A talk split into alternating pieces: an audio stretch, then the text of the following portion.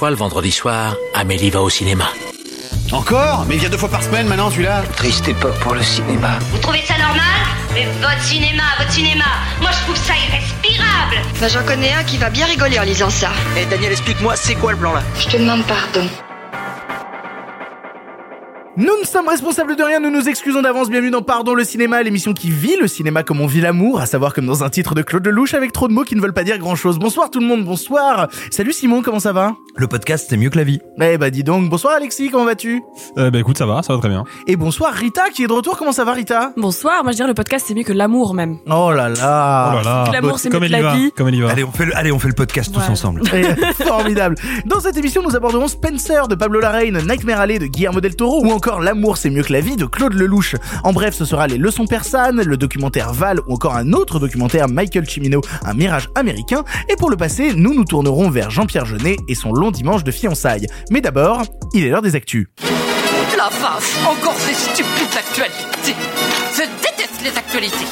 Au cinéma, c'est comme ça et pas autrement. Ha ha. Qu'est-ce qu'on passe au cinéma ? Je suis bon. Je demande à la patronne.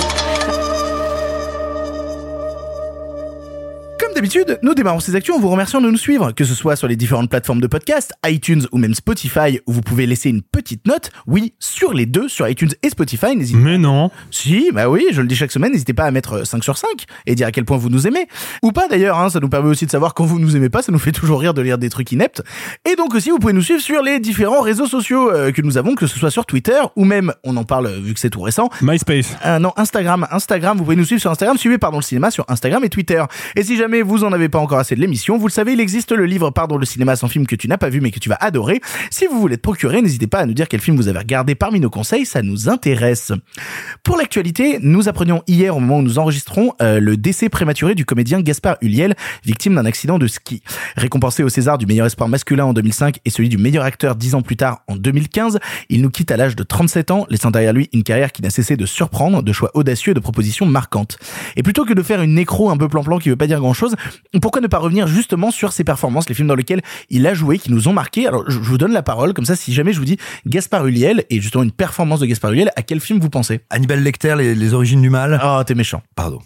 Non, moi, je, je, je pense à un film, un de ses derniers films, qui m'avait... Euh énormément impressionné, il s'agit de Les Confins du Monde de Guillaume Niclou euh, qui revenait sur euh, la guerre d'Indo- la guerre d'Indochine, sur euh, oh, comment dire. J'ai beaucoup de mal à parler de ce film parce que justement il m'a sidéré. C'est-à-dire que on est, on suit un jeune soldat, Ulliel en l'occurrence, qui assiste, alors pas encore à ce qu'on appellerait le conflit, mais littéralement au moment où euh, Ho Chi Minh est rentré, donc Ho Chi Minh qui sera le leader euh, des indépendantistes et des marxistes d'Indochine et qui va tout simplement euh, bah, commencer à, euh, à provoquer un début de révolte, donc d'agression contre des militaires ou des ressortissants, des expatriés français. Et on suit donc ce, ce jeune homme qui assiste euh, dans un pays qu'il ne connaît pas, dans une nature qui le dépasse et l'inquiète, à une situation politique qui se dégrade, qui commence à devenir pour lui littéralement hallucinatoire parce que euh, bien il y a des attentats, il y a des meurtres qui sont faits contre des, des ressortissants de l'Hexagone et donc lui euh, qui sait pas bien de quoi le demain va être fait se retrouve à devoir euh, mener des expéditions punitive extrêmement violente euh, emmenée par l'armée française. Évidemment, il y a des échos et énormément de passerelles avec le texte de Conrad Au cœur des ténèbres qui sera adapté par Coppola et qui donnera Apocalypse Now parce que bah, c'est un peu la même situation, le même pays des décennies plus tard. Mais bien au-delà de ça, euh, Niclou fait quelque chose moi que je trouve fascinant, c'est qu'il va créer comment dire un pur espace de délire et de fantasmagorie tout en respectant absolument le, le, l'endroit où il se trouve. C'est-à-dire qu'il arrive à nous mettre, à nous coller au basque de ce tout jeune garçon qui véritablement encore une fois, je le dis, ne comprend pas là où il est, ne comprend pas pourquoi cet endroit lui apparaît aussi à la fois mystique, terrifiant, vénéneux. Et c'est extrêmement intéressant sur qu'est-ce que c'est que la représentation de l'autre, d'une autre culture qu'on ne comprend pas. Et ça, c'est possible parce que le jeu d'Ulliel est extrêmement impressionnant et fiévreux, magnifique, très vulnérable, tout en ayant une présence physique assez folle. Il y a l'un de nos confrères ou l'une de nos consoeurs, je ne sais plus, excusez-moi, qui a souligné avec justesse que c'est dans ce film qu'on voyait un des plus beaux plans qui ait jamais été fait du visage d'Ulliel. C'est vrai, il est incandescent dans ce film. Il nous entraîne véritablement au cœur des ténèbres et peut-être pas très loin de la grâce. Je crois que toi, Alexis, tu voulais parler de Saint-Laurent. Euh, ouais, ouais. Alors, p- bon, pour être plus euh, plus précis et plus honnête, euh, j'ai pas trop envie de parler de Saint-Laurent, le film, parce que je l'apprécie pas trop. C'est pas trop mon, mon, mon style de cinéma, mais je me souviens vraiment, euh, j'ai un souvenir précis de la séance de Saint-Laurent où vraiment, je, je j'étais pas du tout dans le dans le film, mais il y avait au milieu de ce projet cinématographique un acteur que je trouvais absolument brillant, en fait. Je, je trouve que dans ce film-là, Gaspard Ulliel a réussi à... Il, en fait, il est jamais dans l'imitation de Saint-Laurent, il est jamais dans le, dans le pastiche, il est jamais dans le mimétisme, il apporte son, son énergie, sa corporalité, euh, le ton de sa voix qui est, qui est très particulier, mais malgré tout, juste par quelques petites subtilités de jeu, des, des regards, des postures, il arrive à nous faire croire d'un seul coup que lui et euh, le créateur de mode ne font qu'un. Et ça m'avait vraiment euh, interpellé, parce que moi, je, d'ordinaire, je suis pas très sensible aux biopics, où je trouve que c'est souvent le moment où les acteurs en font des caisses pour essayer de surligner le fait qu'ils ressemblent euh, à la personne qu'ils interprètent. Et Ulliel, lui, il allait à, totalement au contre-pied de ça. Et je trouve ça vraiment intéressant. Je fais juste une petite parenthèse sur Ulliel en tant qu'acteur, sur ce que lui me, m'inspirait. Moi, je, j'ai toujours trouvé... qui avait un parallèle entre Ulliel et un autre acteur qui est malheureusement euh, disparu trop jeune euh, lui aussi, qui est Guillaume Depardieu. Et, euh, et pour moi, ces deux acteurs avaient ce, cette espèce de charme, de magnétisme un peu animal et en même temps très sensible, qui les rendait très identifiables et qui, euh, qui moi, m'a personnellement euh, vraiment touché. Et le hasard malheureux de la vie a fait qu'ils sont partis au même âge, à trente-sept ans. Donc euh, le parallèle est malheureusement encore plus fort aujourd'hui, quoi. Mais du coup, oui, moi, je retiendrai la performance de Saint-Laurent euh, parmi euh, plein d'autres. Rita, toi, je crois, alors c'est, c'est un peu rigolo, tu voulais parler des, des pubs qu'il a fait, et notamment, il a, il a fait des pubs avec Scorsese, ce qui est pas rien, mais il n'a rien tourné avec Scorsese. Exactement. Alors, j'aime pas du tout la publicité, mais la publicité de Bleu de Chanel par Scorsese et avec euh, Gaspard Ulliel, je la trouve très intéressante. Déjà parce que j'ai pas vu grand chose d'autre de d'Ulliel et c'est comme ça que je l'ai découvert quand j'étais bah, plus jeune, je sais plus, je crois qu'elle est de deux mille dix la pub. Et, et c'est pour le coup une atmosphère assez incroyable parce que Scorsese et que même si c'est de la publicité qu'il est là pour l'argent, ça reste quelque chose de très intéressant. Et Ulliel dans ce truc-là, il a une seule phrase qui est super bateau parce que c'est une pub, il dit un truc, il dit euh, euh, je ne vais plus faire ce que les gens attendent de moi en anglais avec un super accent Frenchy comme on les aime. Et j'adore cette scène et j'adore ce moment juste parce que ça c'est ce qui était diffusé avant tous les films quand j'allais au cinéma pendant genre cinq ans euh, le temps que la pub a duré et que encore aujourd'hui, c'est l'égérie de Chanel et qu'il a avec sa petite cicatrice, avec euh, son regard euh, bleu pénétrant comme bleu de Chanel. Et je trouve que c'était très beau.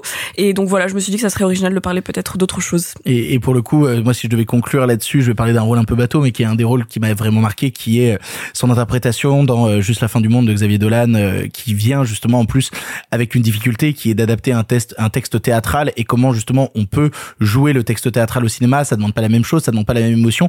Et c'est justement là où, normalement, le texte théâtral, pour réussir à en saisir toute la teneur, on essaie justement d'y aller avec des gros sabots, on essaie justement de beaucoup, beaucoup donner. Je trouvais que ce qui était passionnant avec Ulliel dans le film, c'est qu'il revenait à quelque chose de l'intime, c'est-à-dire c'était quelque chose de très intérieur. Et euh, le moment où il y a la première larme qui coule sur sa joue, le moment où justement on sent une violence monter petit à petit dans le film, il y a quelque chose qui se dessinait que je trouvais bouleversant dans son interprétation. Et il y a notamment, je pense, une des plus belles scènes du film, qui est une de mes scènes préférées de cinéma, qui est une scène muette où euh, Gaspard Ulliel et Marion Cotillard sont sur un canapé et se regardent. Et euh, tu comprends tous les enjeux du film à travers les jeux de regard. Il y a plus rien, c'est quatre minutes où juste la musique les emporte. Et à travers leur jeu de regard, d'elle qui essaye d'apporter un peu d'amour à ce personnage-là, qui qui sait pas trop où se placer dans cette famille, et lui qui est désolé, qui se sent pas à sa place, qui sait pas comment réagir vis-à-vis d'elle, et qui porte quelque chose de très grave en lui et qui ne sait pas comment lui dire. Tout ça passe juste à travers leur regard. Et c'est ça qui m'a marqué à l'époque, c'est le regard de Gaspard Ulliel et, et le talent qu'il déployait dans ce film pour nous faire ressentir ses émotions. Et voilà, moi je pense qu'on perd un très très très très grand comédien, j'en suis très triste, et bien sûr on envoie toutes nos pensées à la famille. Après, ce que je fais, je pars. Je ne reviens plus jamais. Je meurs quelques mois plus tard. Une année, tout au plus. Une chose dont je me souviens et que je raconte encore, après j'en aurai fini, c'est l'été. C'est pendant ces années où je suis absent. C'est le sud de la France. Parce que je me suis perdu, la nuit, dans la montagne, je décide de marcher le long de la voie ferrée. Elle m'évitera les méandres de la route, le chemin sera plus court et je sais qu'elle passe près de la maison où je vis. La nuit, aucun train n'y circule, je n'y risque rien et c'est ainsi que je me retrouverai. À un moment, je suis à l'entrée d'un viaduc immense. Il domine la vallée que je devine sous la lune et je marche seul dans la nuit, à égale distance du ciel et de la terre. Ce que je pense, et c'est cela que je voulais dire, c'est que je devrais pousser un grand cri. Un long et joyeux cri qui résonnerait dans toute la vallée. Que c'est ce bonheur-là que je devrais m'offrir. Hurler une bonne fois. Mais je ne le fais pas. je ne l'ai pas fait.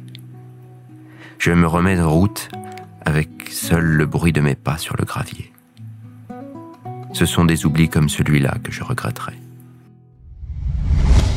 Pour continuer l'actualité, laissons place au courrier des lecteurs. Chaque semaine, on vous demande sur notre compte Twitter, arrobase pardon le cinéma, de nous poser vos questions, vos interrogations sur l'actu. Alors les voici, les voilà. Trois questions du public que j'ai retenues aujourd'hui.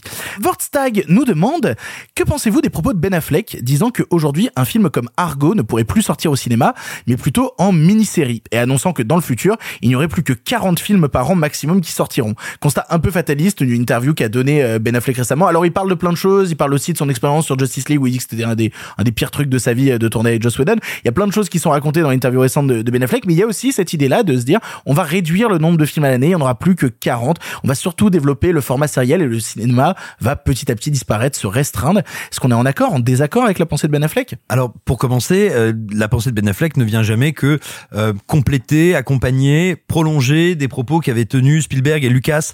De mémoire, il me semble que c'était en deux mille quatorze, mais je voudrais pas dire une bêtise, sur l'avenir des blockbusters et bah comment Hollywood allait se transformer en espèce d'énorme euh, embolie de giga blockbuster qui allait coûter de plus en plus cher jusqu'au moment où cette bulle exploserait et qu'est-ce qu'il en resterait. En réalité, ça, voilà, c'est mettre à jour un petit peu ces propos-là. Je pense pas qu'il ait tort, du moins à court terme. C'est ce vers, ce vers quoi on se, on se dirige. Pour ce qui est d'Hollywood, attention, hein, c'est pas le même, euh, c'est pas le même terreau économique et c'est pas le même maillage de salles. Donc, euh, ce qui vaut pour Hollywood ne vaut pas forcément et pour l'Europe et pour la France.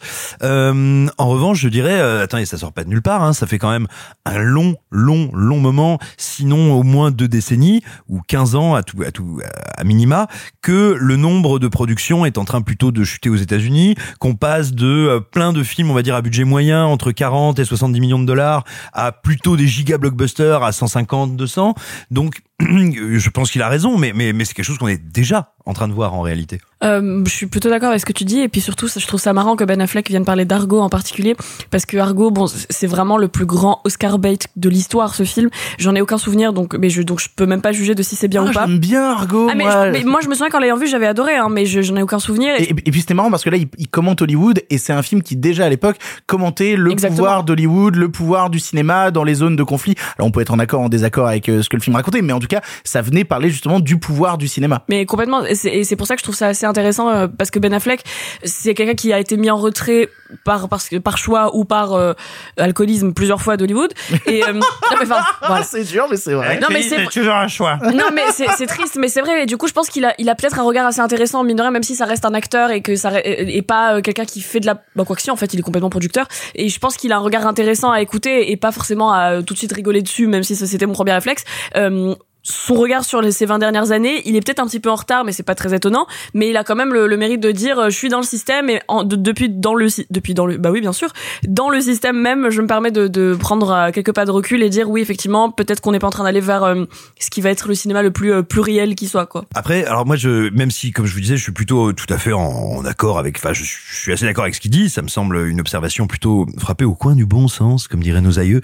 Euh, eh ben dis donc. Néanmoins il y a il y, y a toujours une posture qui me fait le plus souvent un peu rire, qu'on parle, que ce soit des comédiens, des metteurs en scène ou des producteurs qui les mettent, quand quelqu'un dit, eh là, aujourd'hui, je pourrais plus refaire ça. Alors, c'est pas forcément parce qu'une époque est devenue moins bonne, il y a aussi des modes qui changent, il y a des façons d'aborder le cinéma, il y a plein de films qui ne pourraient plus se faire aujourd'hui, mais c'est pas très grave, parce qu'ils ont été faits, et il y a plein de films qu'on fait aujourd'hui, qu'on n'aurait pas pu faire hier.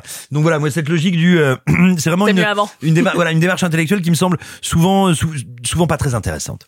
Mais euh, moi, euh, moi, j'étais pas au courant que Ben Affleck avait dit ça euh, pour le coup. Mais est-ce que, est-ce que c'est un constat négatif ? Parce que moi, j'ai juste l'impression de ce que tu rapportes que il a juste constaté que effectivement, s'il devait faire Argo aujourd'hui, il le ferait pas sous forme de film parce que ça marcherait pas. Peut-être il le ferait sous forme de série. Mais j'ai pas l'impression qu'il y ait quelque chose de négatif. J'ai l'impression que c'est un constat général de bah voilà, le système va dans ce sens-là. Oui, mais on euh... peut le voir d'un prisme négatif. C'est-à-dire que moi, ça me rend triste de me dire qu'aujourd'hui, pour développer ce genre d'histoire, on est obligé oui, de passer par, par par des vecteurs qui seraient diffusés donc ensuite sur des plateformes de S V O D et qui rejoindraient justement des Netflix, des H B O Max et ce genre de réseau-là plutôt que de passer par la oui, salle. Mais justement, moi j'ai l'impression que j'ai l'impression que Ben Affleck il incarne le juste milieu entre ceux qui défendent ardemment le système tel qu'il est et ceux qui, comme Spielberg et Lucas, ont mis en garde il y a quelques années en disant les gars, euh, le système part en couille. Question suivante de Frama quatre-vingt-cinq qui nous demande: j'ai vu que Spider-Man avait été légèrement modifié en termes d'effets spéciaux pendant son exploitation. Pensez-vous que c'est une pratique qui puisse se généraliser? Et si oui, n'est-ce pas la porte ouverte à toutes sortes de dérives comme adapter des scènes en fonction des retours salles? Alors, j'aimerais vous préciser un peu cette histoire-là. En fait, c'est des gens qui se sont rendus compte sur Twitter en faisant des comparatifs qu'une scène avec Willem Dafoe, ils ont modifié en faisant des zooms, en recutant le plan un peu différemment. C'est-à-dire vraiment, il y a eu un changement dans le D C P et aussi une amélioration d'effets spéciaux à un endroit où euh, ils n'étaient pas très satisfaits du résultat et ils ont changé euh, deux, trois shots sans que ça change euh, véritablement le montage. Euh, j'aimerais donner un exemple un peu ancien euh, dans, d'exploitation de film parce que il y avait eu le cas Shining où euh, notamment euh, Stanley Kubrick à l'époque l'avait sorti aux États-Unis, a recoupé entre la sortie américaine et la sortie européenne certaines scènes. Donc, modifier un film alors qu'il est déjà exploité dans un pays avant qu'il aille dans un autre, c'est déjà arrivé. Là, on parle d'impacter directement les disques durs des films, parce que les D C P aujourd'hui, le format qui est diffusé en salle, c'est un disque dur, donc d'envoyer des nouvelles informations aux salles pour dire voici la version deux point zéro du film. Euh, donc du coup, la question c'était, est-ce que c'est pas la porte ouverte à toutes sortes de dérives? Alors peut-être, attends, juste avant que tu parles, peut-être juste deux petits ajouts à ce que tu viens de dire. Euh, à l'époque du Kubrick, c'était encore relativement courant, ou en tout cas ça arrive, que des films aient des versions différentes selon les États-Unis, l'Europe. C'est quelque chose qu'on a vu notamment avec les films de Romero, c'est-à-dire que ça se faisait. C'était pas, c'était pas une exception. Euh, et autre petite chose, très récemment, il y a eu exactement le même cas, mais de façon encore plus massive que Spider-Man, sur Cats, où les ah oui expressions ont été changées à quelques quelques jours après la sortie, de exactement de la même manière via les D C P, parce qu'aujourd'hui les gens qui nous écoutent, quand on vous dit que le cinéma est tout numérique, c'est plus des bobines qu'il y a dans vos salles, ce sont des serveurs, donc on peut modifier le fichier source. Mais je crois que c'est trouvable sur internet d'ailleurs la comparaison entre les anciens effets spéciaux de Cats et les nouveaux, et parce que vraiment quand le film est sorti, alors après je crois que c'était par contre pendant la post-prod, ils avaient aussi dû modifier dans Cats parce qu'on voyait tous les anus des chats, voilà, et du coup ils avaient dû supprimer numériquement tous les anus. Ah, quelle belle époque. Alors, il euh, y a deux deux petits trucs qu'il faut préciser sur ce que tu viens de dire, Victor. La première, c'est que il existe aujourd'hui des D C P totalement dématérialisés, où le D C P n'est même pas livré physiquement au cinéma, où c'est une clé codée qui est envoyée par ordinateur. Donc à partir de ce moment-là, c'est facile de faire des modifications sur un film, tu modifies le D C P de base et tu le renvoies à tous les cinémas qui exploitent le film. Le deuxième truc, c'est que là où effectivement je suis d'accord avec euh, j'ai oublié son pseudo malheureusement euh, Frama quatre-vingt-cinq. Voilà, euh, Frama quatre-vingt-cinq, je suis d'accord avec toi parce que moi en fait là où ça me fait très peur, c'est que c'est la première fois que l'absence de cohérence artistique au sein d'un film est à ce point criante. Et, et moi je trouve qu'il y a un exemple qui est encore plus parlant. La première bande-annonce de Spider-Man No Way Home montrait euh, Benedict Cumberbatch sur, je crois, un toit de métro avec une ville inversée en train de faire des trucs avec ses bras, et le même plan est dans la deuxième bande-annonce et dans le film, sauf qu'entre-temps ils ont changé le décor et c'est devenu le Grand Canyon. Non, alors c'est l'inverse, c'était d'abord le Grand Canyon et ensuite la okay. ville. Mais en tout cas il y a eu un changement de décor, ce qui veut dire un truc, c'est que définitivement les décisions artistiques, les partis pris artistiques n'existent pas chez Marvel. C'est-à-dire qu'ils ont balancé la première bande-annonce, ils ont sûrement dû avoir quelques milliers de retours euh, sur les réseaux sociaux qui disaient « Oh, ce plan est pas terrible » ou un truc comme ça, et ils ont changé le plan, ou alors c'est peut-être une décision interne, mais en tout cas, il y a vraiment un problème de cohérence, c'est-à-dire que le film n'est pas fini parce qu'il n'y a pas de réal euh, à la barre, en fait, et que c'est pas, c'est pas des choix de réalisation, c'est des choix de marketing. Euh, j'aimerais juste ajouter un petit truc pour nuancer, même si je suis complètement d'accord avec vous et que je vais faire un grand écart artistique, mais la plupart des films ont des previews où on montre le film au public pour voir ce qu'ils en pensent, et parfois ça change après. En revanche, c'est chapeauté par le ou la réal, j'entends bien. Ou, ou par les prods. Oui, voilà, enfin, en tout cas, des, des personnes qui sont là pour, pour gérer l'artistique derrière, euh, ça a toujours été le cas, et puis même, ils le montrent même dans Janton sous la pluie, c'est, on fait des, des, des, des previews, on voit comment ça se passe, et puis on on fait évoluer le film, voire on fait des reshoots. C'est pas un truc neuf. En revanche, je suis entièrement d'accord sur tout ce que vous venez de dire, sur le fait que ma- le problème maintenant, c'est que il y a plus tant la problématique de on fait ça pour euh, parce que créativement c'est mieux et parce qu'il y a une personne derrière qui a géré tout le reste de la créativité du film qui se dit peut-être pas. Là on le fait parce que il y a euh, fan service à compléter derrière, ou alors parce qu'il y a une personne qui s'est dit ça marchera mieux en termes d'audience, euh, mais purement euh, disant on parle plus en termes de, de, de public mais de, de nombre de personnes, et plus en ciné mais en contenu quoi. Mais non, mais c'est marrant parce que pendant très longtemps on disait le film que vous voyez en salle il est figé, il existe de cette manière là, et là maintenant on rentre dans un système où même le film qu'on a vu en salle à une semaine d'intervalle, le film peut avoir changé, donc c'est, c'est, c'est étonnant quand même comme principe. Alors c'est étonnant, on pourrait peut-être voir euh, là-dedans euh, bah, peut-être la marque du visionnaire des ténèbres George Lucas efficace, mais avec ce, ces versions en permanence euh, révisées de ces Star Wars. Mais sans aller euh, là-dessus, je, je pense qu'il y a une vraie différence de nature avec euh, les screenings euh, dont, euh, que tu évoquais, parce qu'en fait, ils ont, du moins pour les Américains, toujours été intégrés au processus créatif. On peut les, on peut les critiquer, mais ça arrivait à un moment où le film n'était pas fini et on voulait avoir des retours sur des hésitations, savoir comment le public réagissait à ça ou à ça. Ça a donné des fois, euh, des fois ça a sauvé des films, des fois ça en a détruit ou abîmé. Mais en tout cas, c'était dans le but de le terminer après, suite à ces, à ces projections. Et à mon avis, c'est pas tant actuellement qu'on se dit, oh là là, ça, ça n'a pas plu au public, on a une semaine pour changer. Je pense que c'est pas ça. C'est un truc beaucoup plus grave, plus grave en termes de fabrication des films, mais aussi plus grave en termes de réception. C'est parce que je pense que le film n'est pas terminé à la date donnée, parce que les dates de sortie des films sont pensées, bien sûr, en termes de marketing, de, et de, on va dire, de, de, de stratégie de sortie, mais aussi en termes de dates par rapport à l'exercice fiscal et aux actionnaires et aux remontées de recettes qu'on va pouvoir leur proposer et au cours de l'action du studio qui lui appartient à un monstrueux conglomérat, toujours.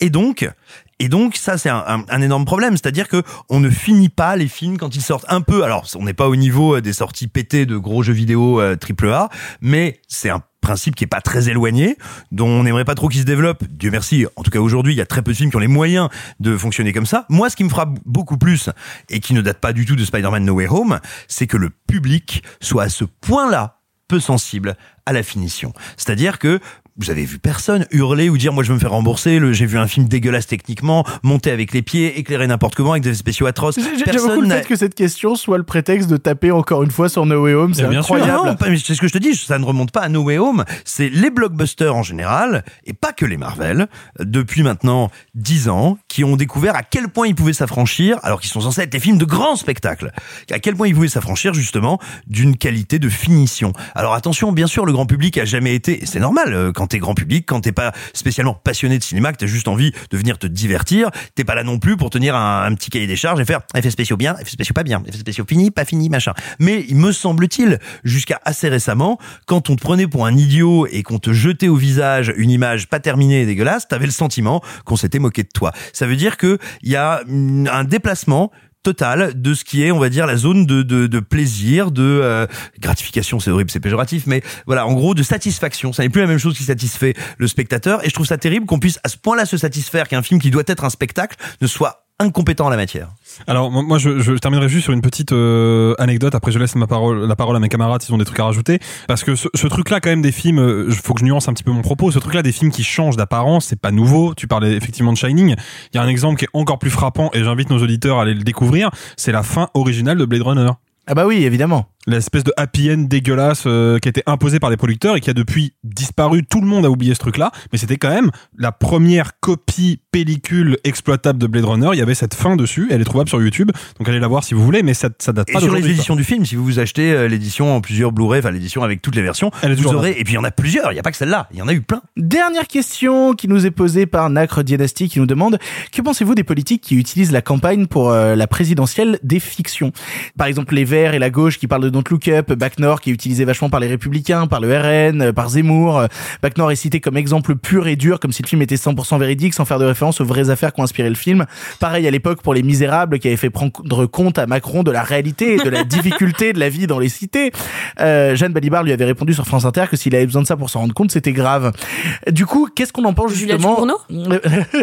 Justement, là on nous demande... Euh, Quel est justement notre rapport aux politiques qui utilisent le cinéma pour servir un agenda politique ? Alors, le politique a toujours utilisé les œuvres d'art, la culture, en sens général, que, qu'on parle de films, de livres, d'œuvres. Sans avoir de vrai programme pour elle, c'est ça, c'est toujours étonnant. C'est-à-dire, c'est des politiques qui...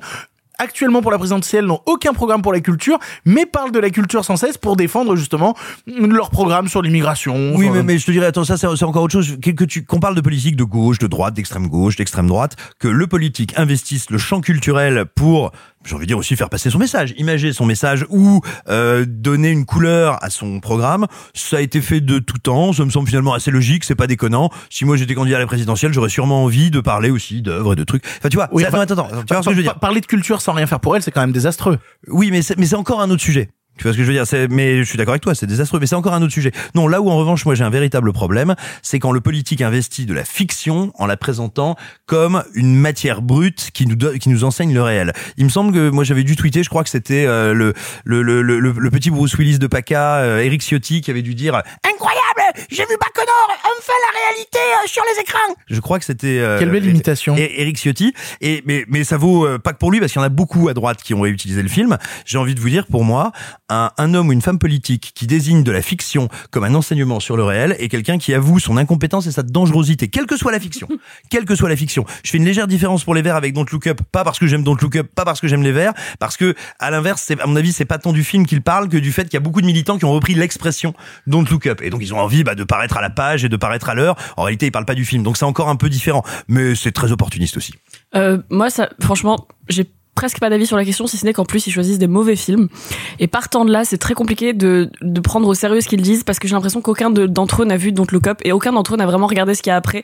Don't Look Up, c'est un film qui m'a profondément énervé, j'étais pas là pour le dire, mais qui m'a vraiment énervé, alors, alors, que, alors, alors que moi j'aime bien. Ah bah voilà. Ah, moi, moi j'aime vraiment beaucoup euh, et Don't Look Up. Et vu qu'il m'avait énervé notamment pour son propos politique inexistant, et bah je, je trouvais ça super drôle de voir les Verts se réinvestir ce projet-là euh, comme étant un truc euh, merveilleux ou quoi que ce soit, sachant que littéralement juste après qu'ils aient fait leur discours, ou, enfin, je sais pas qui, lequel événement est arrivé l'un avant l'autre, mais Leonardo DiCaprio a passé le nouvel an avec euh, avec Jeff Bezos sur son yacht. Partant de là, bon, moi je je trouve ça drôle. Après ça ça me choque même pas, parce que c'est pas comme si c'était euh, eux qui se réinvestissent la culture. L'opportunisme en politique, c'est un peu le, c'est le maître mot. Partant de là, ça me choque pas énormément qu'ils aillent chercher dans la culture, parce que c'est facile, ils savent très bien quand ça touche, surtout quand c'est des films qui font énormément d'entrées ou de vues sur Netflix. Euh, c'est, ça me choque pas, et je trouve que c'est C'est... c'est assez logique finalement. Voilà, finalement, en fait c'est logique, c'est, c'est, c'est, euh, je suis pas déçu parce que je suis pas choqué quoi. Bah en fait moi, moi je, je, j'aurais envie de dire euh, avant de, de vous accaparer des œuvres culturelles, prouvez-nous déjà que vous en avez une. Mais euh... voilà, ça c'est un petit et clin d'œil pour, euh, ça c'est pour le Z. Euh... Excusez-moi monsieur, monsieur Alexis, hein. Moi j'ai prouvé plus d'une fois que j'aimais bien, j'ai bien dit que j'aimais le cinéma wow, de Dreyer. Wow. Ah, le oui. temps des tempêtes. Vous voyez pas ses épaules, mais c'était beau. Tu n'imites que des gens qui sont passés par l'U M P, Ciotti, Sarkozy. Alors excusez-moi, moi j'ai, j'ai commencé à imiter des gens que mes grands-parents regardaient à la télé. Non, alors, j'ai fait ce que j'ai pu. Ah ouais, tu voilà. m'étonnes. Non mais euh, moi je trouve ça euh, oui, je trouve en fait en vrai je trouve ça dommage, et ça me rappelle euh, que définitivement euh, on ne tire pas assez de leçons du passé. Il euh, y a y a Il y avait eu un, un énorme, enfin énorme, tout est relatif, mais il y avait eu un petit scandale quand même euh, aux États-Unis à l'époque de la candidature de George Bush père, si ma mémoire est bonne, parce que dans ses meetings il utilisait Born in the U S A de Springsteen, qui est quand même un morceau de gauchiste vénère, et lui il l'utilisait en mode ah oh, euh, soyons fiers d'être américains, euh, bah, pour identité américaine, et Trump avec Revolution des Beatles, merveilleux. Exactement, ouais. Alors putain, tu vas me rappeler des souvenirs douloureux là. Euh, mais oui, il y, y avait ce truc là, et euh, à l'époque Bruce Springsteen avait dit qu'il voulait pas que sa musique soit utilisée dans les meetings, et il l'a quand même utilisé, fils de pute. Euh, mais pardon, voilà, c'est bon, il est de toute façon on s'en fout, mais euh... qui c'est, George Bush George Bush père. père ah George le père, père oui George Bush père George bah, W Bush, tu savais pas George W Bush, non, ça va pas tarder, mais euh, non mais je je en fait moi je trouve qu'on devrait apprendre un peu des leçons du passé et se dire que c'est pas la première fois que des hommes politiques utilisent des œuvres culturelles en les détournant. Posons-nous la question, est-ce que les œuvres culturelles qu'ils citent reflètent bien leur discours? Donc voyez des films. Nous l'avons annoncé la semaine dernière, la formule de l'émission change et se voit agrémentée d'une nouvelle rubrique, l'édito de la semaine. Enfin, édito slash carte blanche, appelez ça comme vous voulez. Chaque semaine, un chroniqueur a la possibilité de parler du sujet qui l'intéresse, sans restriction, son envie du moment, le truc qui lui tient à cœur. Cela peut avoir un lien avec l'actualité ou non, qu'importe, tant que le chroniqueur peut s'exprimer librement sur ce qu'il ou elle désire. Et cette semaine, l'édito sera tenu par Alexis, c'est l'heure de la carte blanche d'Alexis. Ça fait pas vrai con comme t'es, te demande ton avis. Donnez-moi carte blanche et votre appui. Ah, tu me demandes mon avis maintenant ? Mais tu causes français, ma salope. Je ne le cause pas, je le parle. Mais vous m'aviez donné carte blanche. C'est ma raison de plus pour faire attention. Hasard du calendrier, on retrouve au programme de l'émission cette semaine deux réalisateurs d'époque et de style bien différents, mais qui partagent néanmoins une même malédiction, celle d'avoir connu coup sur coup un succès retentissant et une violente débâcle. Le premier, c'est Michael Cimino, figure incontournable du nouvel Hollywood. En dix-neuf cent soixante-dix-huit, il réalise Voyage au bout de l'enfer, une grande fresque tragique et bouleversante qui nous plonge au cœur de l'Amérique rurale, traumatisée par la guerre du Vietnam. Le succès est au rendez-vous et le film décroche cinq Oscars, dont ceux de meilleur réalisateur et meilleur film.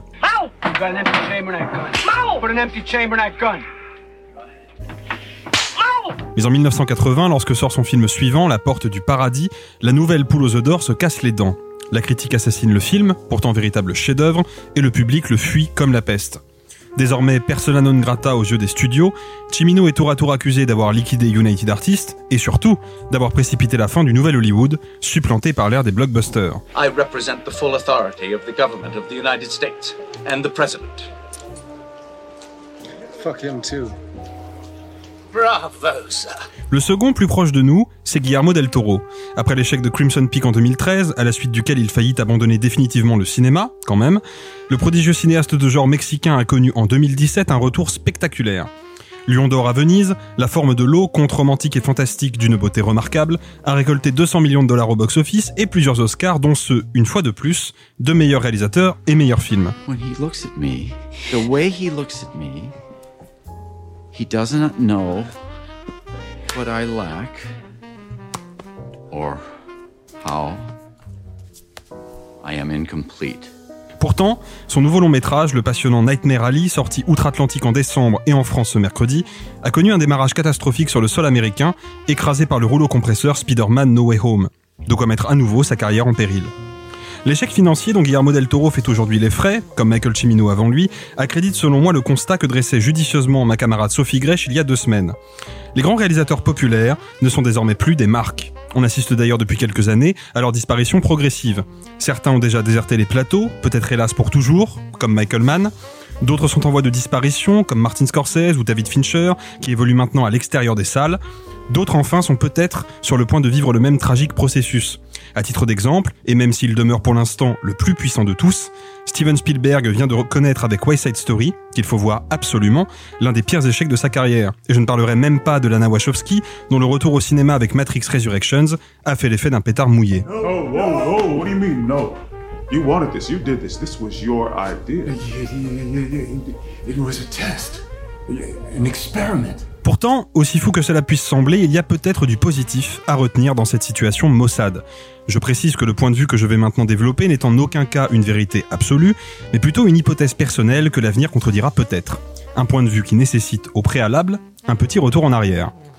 Au début des années soixante, alors que l'âge d'or d'Hollywood règne sans partage sur la production cinématographique, une nouvelle forme de divertissement populaire vient rebattre les cartes, c'est la télévision. Dans un geste désespéré, les studios se démènent pour en mettre plein la vue aux spectateurs, via des propositions toutes plus démesurées les unes que les autres, telles que le Cléopâtre de Joseph L. Mankiewicz. Malheureusement, c'est peine perdue. La population déserte le grand écran au profit de la petite lucarne, signant la fin de l'âge d'or, descendre duquel naîtra donc le nouvel Hollywood. You know, Billy, we blew it. Sauf qu'à la fin des années quatre-vingts, rebelote. Les auteurs sont devenus tout puissants, les budgets des films explosent et leurs ambitions avec. Comme évoqué précédemment, c'est la naissance, en parallèle du nouvel Hollywood, des premiers blockbusters, Le Parrain, Les Dents de la Mer et surtout Star Wars, nettement plus rentable pour les studios, qui mettra un terme à cette période bénie. Deux exemples parmi d'autres de l'enchaînement de crises et de réinventions qui ponctuent toute l'histoire du cinéma américain, qui a dû plusieurs fois redéfinir les règles de son industrie pour rester dans les bonnes grâces du public. On pourrait tout aussi bien parler de la transition douloureuse mais nécessaire entre le muet et le sonore, voyez Chantons sous la pluie, ou encore de la pression délétère exercée par les conservateurs au début des années trente, forçant les grandes majors à se soumettre au fameux code Hays pour redorer leur image scabreuse. Aujourd'hui, c'est donc la disparition des derniers grands auteurs populaires qui met le système en crise, d'un point de vue artistique du moins. Et si rien ne vient l'endiguer, alors le blockbuster deviendra pour de bon une forme hégémonique. Et même si le public est pour l'instant toujours client et continue de satisfaire, par sa fidélité, les objectifs financiers des businessmen à la tête des studios, une question se pose tout de même.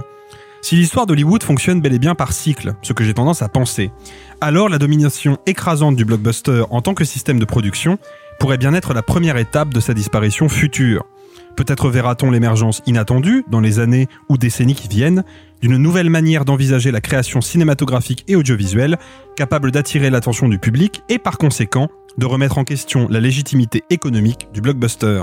En définitive, peut-être sommes-nous proches d'un nouvel effondrement suivi, espérons-le, d'une nouvelle renaissance. Merci beaucoup Alexis, et grâce à toi nous allons maintenant enchaîner, nous allons passer justement aux films du présent, aux films qui font notre présent, on va parler d'auteurs justement, et on démarre tout de suite avec Spencer. We're here, in this house.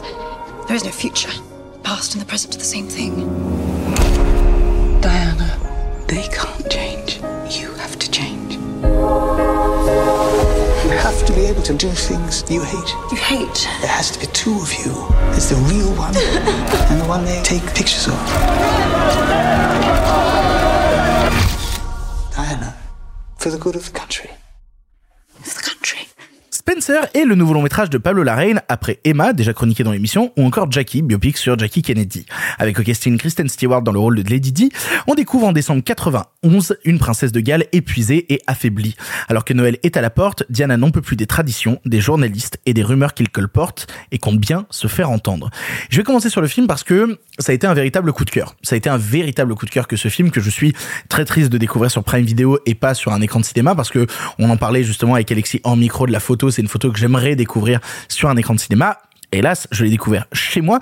Et le premier truc qui me frappe, justement, le vrai coup de cœur, c'est la musique du film. Il y a, il y a un truc déjà, ne serait-ce que par l'ambiance sonore que crée le long-métrage, qui est une sorte de mélange mi-jazzy, mi-inquiétant, euh, que j'aime énormément, qui va driver, en fait, tout le récit et les émotions des personnages. C'est ça qui est passionnant, c'est que la musique est toujours en accord avec les émotions des personnages et va ensuite les accompagner dans un récit qui décide de commencer, et je trouve que c'est une très bonne idée, après les dix ans de royauté de Lady Di. C'est-à-dire que décider de, de prendre le film alors que notre regard est frais, mais que le personnage, lui, est lessivé. Je veux dire, Diana, elle est dans, elle a un moment où elle est dans une détestation du protocole, elle en peut plus de sa vie qui est ultra millimétrée, insupportable. C'est, alors c'est attendu, limite, de montrer cette phase-là de Lady Di, mais Kristen Stewart arrive à l'incarner à merveille avec ce personnage qui est en plein burn-out et qui ne sait pas quoi en faire. On ressent la, fati- euh, la fatalité du quotidien, on ressent la pression sur ses épaules, on sent vraiment le fait qu'elle est tout le temps observée, qu'elle est commentée et que les légères personnes avec qui elle va essayer justement de créer du dialogue et même du rapprochement, que ce soit le, le cuistot, que ce soit l'habilleuse, il y a toujours un jeu de faux semblants. Elle sait jamais qu'est-ce qui va être répété. Même quand elle va discuter avec le cuistot, elle discute dans une pièce où tout le monde a la, où les murs ont des oreilles, on pourrait le dire comme ça, et c'est montré à la fois par la mise en scène et par Kristen Stewart qui ne sait jamais sur quel pied danser, elle ne sait jamais qui sont les personnages autour et comment se comporter. Et c'est compliqué parce qu'elle a quelque chose de compliqué, c'est que le, le film se déroule sur trois jours, ce qui est une unité de temps très réduite, et donc il faut réussir à faire passer tout le poids des années en seulement trois jours avec ce personnage-là. Et ce que j'aime bien, l'idée extrêmement maligne qu'a Pablo Larraín dans le film, c'est de dire, vous n'allez pas vivre les moments royaux. C'est-à-dire que, on est toujours à côté. Et on nous présente une princesse Diana qui est régulièrement en retard, par exemple. Et comme elle est toujours en retard et rate certains moments, il décide de nous mettre avec elle. On est là pour voir les conséquences du trauma, pas ce qui produit le trauma. Et je trouve ça super intéressant. On arrive après le repas de Noël. On arrive après le déballage des cadeaux. On est en retard quand même, en fait. Et la, la narration a une conscience de la royauté, mais décide de se mettre à côté d'elle, en périphérie, comme Diana, qui reste en périphérie d'elle et qui ne va jamais réussir à vraiment rentrer dans le jeu de la royauté. Je trouve ça assez malin. Et quand on le vit, on le vit à travers un miroir déformant des prismes de Diana, où la mise en scène n'est plus dans, dans la recherche de réalité, mais dans la recherche de l'émotion ressentie. Et c'est là où, justement, bah, il se permet, euh, dans cette image, justement, de ressenti de trauma qui devient une image de cinéma, de plonger dans la folie et de plonger même dans une dimension un peu fantastique qui peut rebuter certains, mais qui, moi, me plaît beaucoup. Parce que oui, cette dimension fat- fantastique, elle est pas très subtile, elle a tendance parfois par le dialogue à être un peu surexplicatif, ce qui va donner un côté laborieux parce que le personnage est en train de tout exprimer à haute voix. Il n'empêche que Pablo Larraín, à la fois par cette notion de rester en périphérie des personnages constamment, et surtout le travail esthétique ultra millimétré. Je veux dire, il a une caméra qui va à la fois soit voler entre les personnages, mais surtout avoir Diana qui, au milieu de cet enfer, est une sorte de phare dans la nuit. C'est la lumière qui éclaire la pièce. Dès qu'elle rentre dans une pièce, t'as l'impression que tous les personnages ne voient plus qu'elle, de la même manière que on observe qu'elle à la fenêtre, il y a que elle qui est photographiée. Et, et je trouve ça très beau. Je trouve ça très très fort. La photo, on en parlait, bon voilà, qui est magnifique, qui donne une sorte d'écran de fumée sur tout le film. Certains trouveront ça un peu maniéré, euh, j'en suis conscient. Moi, ça me dérange pas, au contraire, ça m'emporte à mort parce que euh, même si l'incursion du fantastique peut faire criser, euh, même si, par exemple, on a des choix dans l'écriture, notamment du personnage de Maggie, qui n'existait pas dans la vraie vie, bah, c'est avec ces écarts de la réalité qu'on arrive à toucher la teneur du trauma qu'avait le personnage de Diana qui savait pas comment se situer. Et ça, j'aime beaucoup, parce que j'ai l'impression d'assister à la royauté d'un autre temps avec des personnages qui sont filmés à tous les instants comme des fantômes, littéralement, qui sont là pour faire perdurer une image du passé, alors que elle essaye de donner une image du futur, et c'est filmé à travers des reflets, c'est filmé dans des silences, et puis c'est même confirmé dès qu'on a l'apparition du personnage de Anne Boleyn, encore une fois pas très subtil, mais ça me passionne cette idée qu'a Pablo Larraín de mettre dans son cinéma une notion du passé qui empoisonne, qui contamine, et au final on en devient rongé et on en meurt. Soit on décide d'aller avec les fantômes, soit on décide de rester en retrait. Euh, et ça, j'aime beaucoup. Il y a même un moment où le personnage de Diana le confirme, où elle dit à un autre personnage, ne dites pas que vous m'avez vu, dites que vous avez vu un fantôme. Comme si à ce moment-là, à travers cette phrase-là, elle disait, dites que vous avez vu la version de moi qui est intégrée dans la famille, alors que moi, je sais qu'intérieurement, je suis totalement extérieur.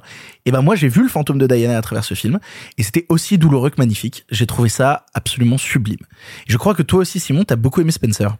J'ai beaucoup aimé Spencer, j'aime beaucoup les travaux de Pablo Larraín en général, dont on s'est mis à beaucoup parler un petit peu partout dans la sphère cinéphile, à partir de Jackie, avec Emma, qui sont des films que j'adore, notamment Emma, qui pour moi est une merveille absolue, mais qui était déjà passionnant des No et des El Club. El Club, enfin je sais pas comment est-ce qu'on est censé le, le prononcer, donc je, je m'en excuse, mais euh, qui moi me semble beaucoup plus intéressant à rapprocher justement de Spencer que ses derniers portraits féminins.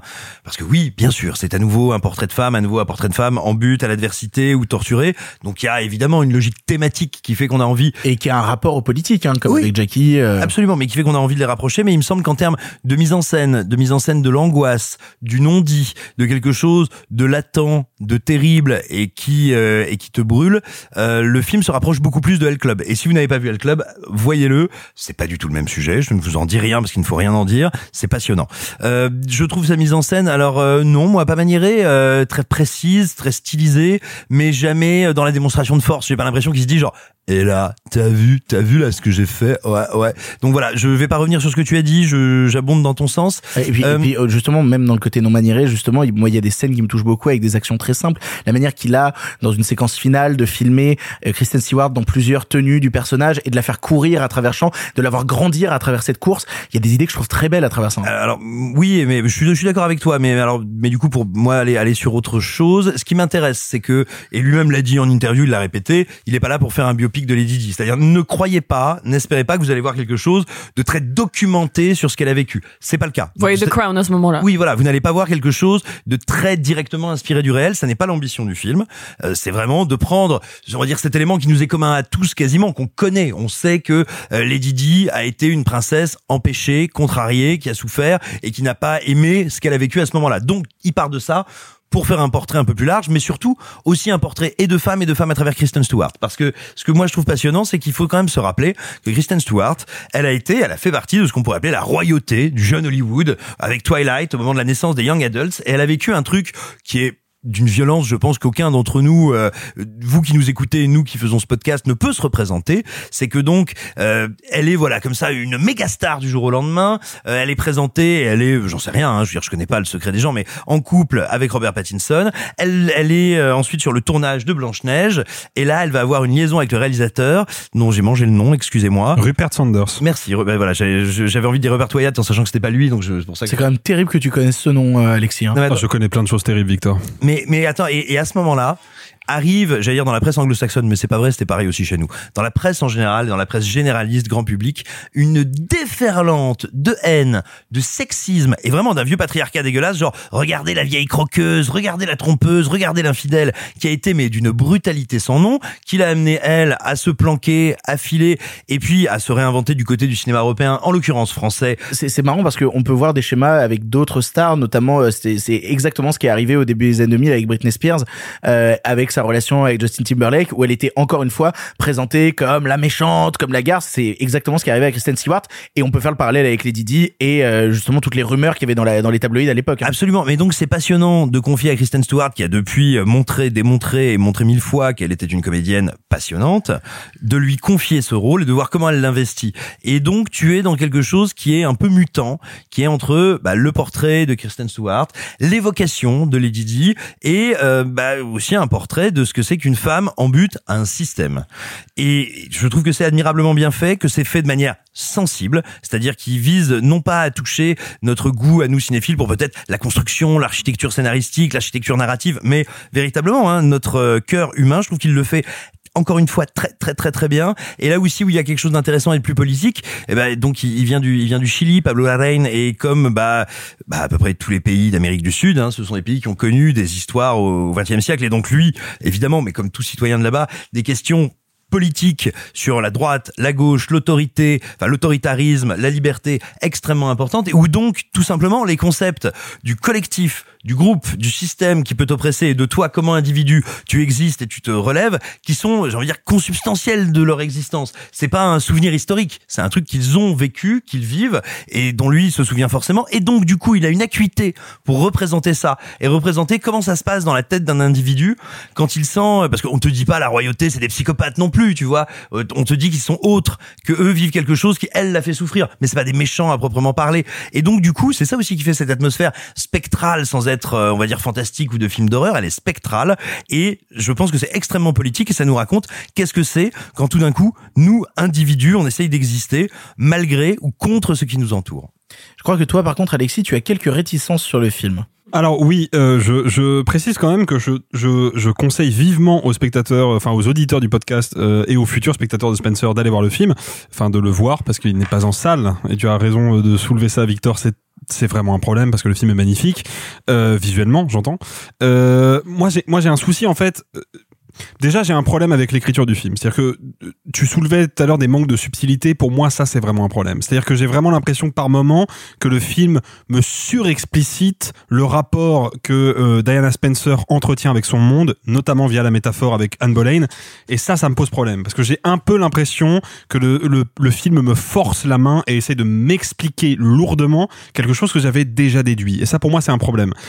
Le deuxième souci... Alors, juste pour revenir à ce que tu disais, pour moi, je le vois un peu par le prisme du fait qu'elle a plein de traumas et que du coup, si jamais on s'arrêtait juste au fait de « bonjour, elle a des traumas », s'il n'y avait pas un besoin de surexpliciter et de montrer en fait toutes les couches de traumas et justement de venir expliquer aux spectateurs « voilà toutes les couches de souffrance dont je dispose », ce serait compliqué de les représenter seulement par la mise en scène. Alors, je, je suis d'accord avec toi sur le principe, mais c'est justement mon deuxième reproche au film. Je, pour moi, il y a une dissonance entre le fond et la forme du film. La forme du film est, comme on l'a dit, techniquement irréprochable. C'est un très joli film. Le truc, c'est que pour moi, Diana Spencer, dans ce film-là, je sais pas si c'est le cas dans la vie, et à vrai dire, je m'en fous, mais dans ce film-là, pour moi, c'est un personnage punk, au sens strict du terme. C'est-à-dire que c'est une meuf qui est soumise à un système qu'elle n'accepte pas et qui va décider de briser le cercle de la soumission. Petit à petit, euh, étape par étape. Mais elle, elle va le faire. Et le truc, c'est que, pour moi... dans la mise en scène du film, dans les choix de cadrage, dans la durée des plans, dans le dispositif euh, global de la mise en scène de Pablo Larraín, il y a vraiment quelque chose de justement de protocolaire, d'un peu guindé, d'un petit peu poussiéreux. Alors heureusement, c'est compensé par la photographie impeccable de Claire Mathon, mais j'ai quand même un peu l'impression de voir le film ne pas complètement assumer le destin punk et rebelle de son personnage et de rester sur une mise en scène clinquante qui fonctionnait très bien avec Jackie, parce que le personnage de Jackie Kennedy, elle, pour le coup, n'est pas punk. C'est pas une rebelle, Jackie Kennedy. C'est une femme malheureuse. C'est pas la même chose. Là, pour le coup, c'est une femme qui est malheureuse parce qu'elle est rebelle et qu'elle vit dans un univers où cette rébellion ne peut pas s'exprimer. Et du coup, si la mise en scène du film épousait beaucoup plus intensément le caractère rebelle et insoumise de euh, Diana Spencer, pour moi, il n'y aurait pas besoin de faire le parallèle avec Anne Boleyn. Il n'y aurait pas besoin de le surligner. Bah, moi, justement, je le vois par l'incursion du fantastique à l'intérieur. Parce qu'on a un monde qui est figé, on a un monde de fantômes, on a un monde passéiste. Et à partir du moment où Diana Spencer rentre dans le récit, il y a l'incursion du fantastique et c'est le fantastique mais, mais, qui va déranger fantast... et perturber justement le côté très traditionnel et enfermé euh, du récit. Parce que pour moi, c'est comme des robots. Hein. C'est les scènes de repas où tu les vois manger ensemble et tout, je parlais de fantômes, mais il y a quelque chose de quasi robotique qui est terrifiant et c'est elle qui vient y apporter la dose de oui, magie moi, qui vient perturber le, tout ça. Pour moi, le fantastique n'est pas par essence un genre émancipateur. C'est quand le, quand le fantastique est utilisé par un réalisateur pour, pour susciter Euh, l'émancipation du personnage, là ça le devient. Mais pour le coup, là je trouve que le traitement du fantastique, finalement, c'est un fantastique façon Helvétie d'Aurore, un peu minimaliste, un peu guindé, qui moi personnellement me, me touche pas. Rita, pour conclure. Déjà, je vais juste introduire en disant ne buvez pas votre soupe euh, devant, comme moi j'ai eu les, la bêtise de le faire, parce qu'il y a une scène qui implique une soupe qui a fait que je n'ai pas pu finir mon dîner. Ça ah, c'est oh, dit. Alors il y a beaucoup le mot beau qui est revenu de vous trois et je trouve que c'est vraiment le mot pour décrire ce film, en bon comme en négatif, parce que c'est beau comme l'affiche, comme la B O jazz, comme le jeu de Kristen Stewart, qui je l'espère va enfin être considéré par le grand public et pas que par les cinéphiles comme étant une super actrice comme qu'elle est. Bah pour ça, il faudrait que le film sorte en salle. C'est aussi ça toute la difficulté. Et puis même de la même manière, ça fait des années qu'on répète que Robert Pattinson est un comédien ultra talentueux. Mais ça y est, ça s'est passé. Ça. Oh, ça a mis son temps quand même. Non, il, mais, il, oui, a, mais... il a fallu des succès publics. Mais, et mais... Spencer n'en sera pas un. Donc mais euh... ça s'est fait. Mais alors, bah, excuse-moi, pardon, non, je te rends la parole tout de suite. Je pense que Spencer sera plus vu sur Amazon Prime que s'il était sorti en salle, hélas. Ouais. C'est aussi le problème. Et c'est beau, surtout comme la photo sublime de Claire Mathon, comme tu le disais, et je voulais le rappeler que c'était elle qui a fait notamment la photo de Portrait de la jeune fille en feu. Ça, c'est dit. Alors, moi, le côté qui m'intéresse le plus vis-à-vis de ce film, et qui n'a... c'est le fait que ça soit un biopic, mais pas vraiment un biopic, parce que c'est une fiction, en vérité, sur trois jours euh, basés sur un personnage historique. Donc, il a complètement inventé trois jours de la vie de quelqu'un, qui est assez connue et qui est même plus un personnage historique, mais presque un personnage de pop culture, Diana. Juste cette année, il y a la comédie musicale Diana à Broadway, bon, qui a duré deux jours et demi. Ils, ils, ils ont fait une comédie ouais, musicale. Et la captation sur Netflix, c'est la pire chose que tu verras cette année. Oh, quelle euh, horreur! Et il y a aussi eu euh, Diana est dans The Crown et Diana est dans ce film. Donc il y a beaucoup de produits et c'est souvent le cas quand t'as une femme qui a un, tra- un destin tragique. On fait beaucoup de biopics sur les femmes qui ont des destins tragiques et les hommes qui ont des destins super. Voilà, ça c'est dit. Euh, donc, elle est assez connue pour que tout le monde sache de qui on parle en fait. Même si au début on sait pas qui est Spencer parce qu'on sait peut-être pas que c'est son nom de famille, on sait euh, dès que ça commence, on sait qu'il y a Diana, on reconnaît ses cheveux, on reconnaît son faciès, on reconnaît euh, son côté punk comme tu disais. C'est très intéressant d'ailleurs de la voir comme un personnage punk. Et en fait, on réalise que très vite que les seuls qui la considèrent dans ce film, au-delà de ses enfants, ce sont les gens qui ne sont pas de la famille royale. Ce sont les cuisiniers euh, et cuisinières, les, le, le chauffeur de la famille, euh, tous les gens qui sont autour et qui ne sont pas là euh, pour la juger, mais qui sont là pour la servir. Et c'est très triste, mais c'est, c'est globalement ce qui se passe pendant le film.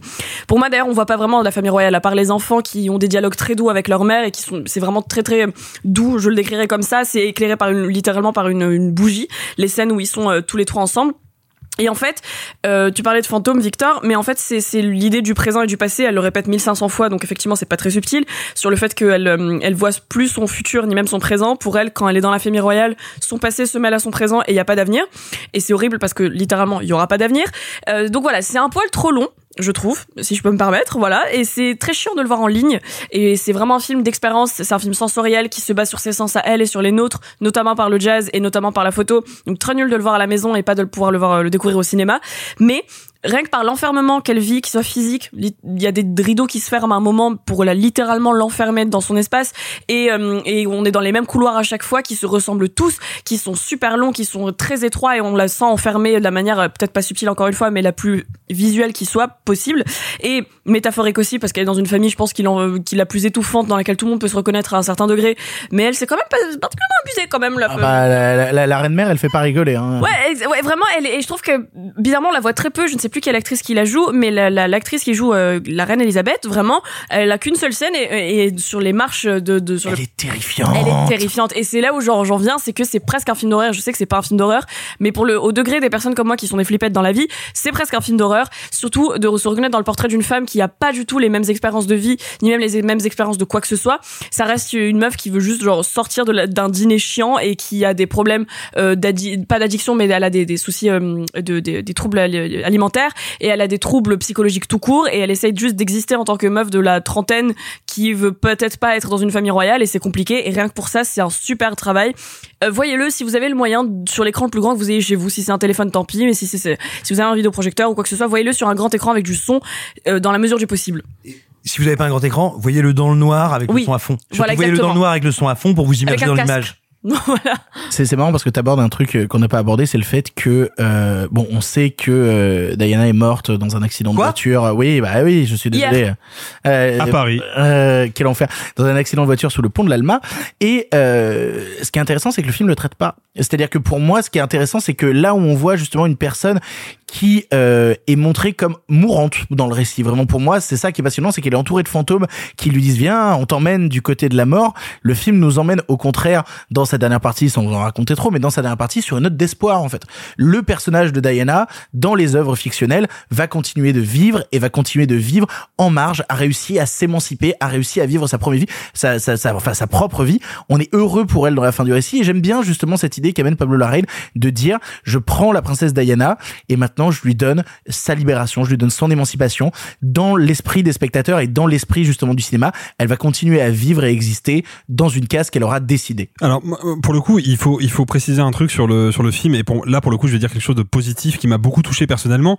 Euh, le film commence évidemment par la sempiternelle mention ce film est inspiré d'une histoire vraie, à ceci près que Pablo Larraín réorchestre la phrase cette fable en disant une fable inspirée d'une tragédie réelle. Et ça, c'est probablement la meilleure idée du film, non pas le carton de texte, mais le fait que le film décide de traiter ce, ce, ce, ce personnage-là sous l'angle de la pure fiction. C'est-à-dire, faut pas vous attendre à une reconstitution factuelle des faits, comme on l'a dit, c'est pas le cas, à, à tel point que quand il annonce les différents jours de l'action, à savoir le réveillon de Noël, le jour de Noël et le Boxing Day, qui est la fête britannique qui succède au jour de Noël, il précise pas l'année. On ne sait pas quelle année on est, on ne sait pas à quel moment de la vie de Diana on est, parce que l'objectif de Pablo Larraín, c'est véritablement de se couper du réel, de juste prendre ce personnage et d'en faire l'héroïne d'une fable. Et ça, pour le coup, en termes de dramaturgie, c'est vraiment une putain d'idée. Et peut-être pour terminer, oui, moi j'aime énormément le film. Je dirais peut-être mon, mon seul véritable regret, qui est pas un reproche, mais qui est un regret,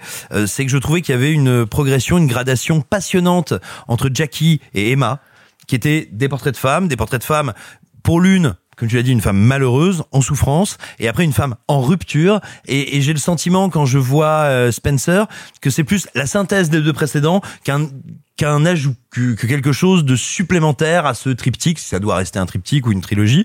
Donc voilà, c'est, c'est ma petite limite. Je trouve le film passionnant et brillant, mais en deçà, un peu moins que les deux qui l'ont précédé, dont il me semble, encore une fois, plus une synthèse qu'un ajout. Vous l'aurez compris, on est plutôt positif concernant Spencer. On vous encourage à le découvrir. Le film est disponible sur Prime Video.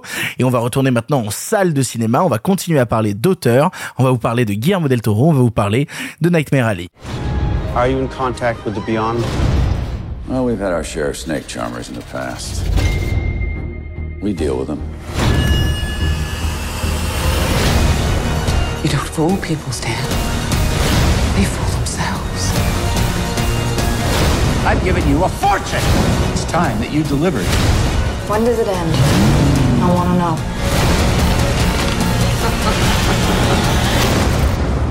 know. If you displease the right people, the world closes in on you very, very fast. Nightmare Alley est le dernier long métrage de Guillermo del Toro après son précédent La Forme de l'eau, dont Alexis vous parlait dans son édito. Mettant en scène Bradley Cooper, Tony Collette, Rooney Mara ou encore Willem Dafoe ou Cate Blanchett, on y suit Stan, jeune forain ambitieux, manipulateur et capable d'envoûter son monde grâce à de jolis mots. Mais dans son discours, quelle est la part de magie et la part de triste réalité? Nous l'avons tous vu ici et c'est Alexis qui commence. Alexis, qu'est-ce que tu as pensé de Nightmare Alley?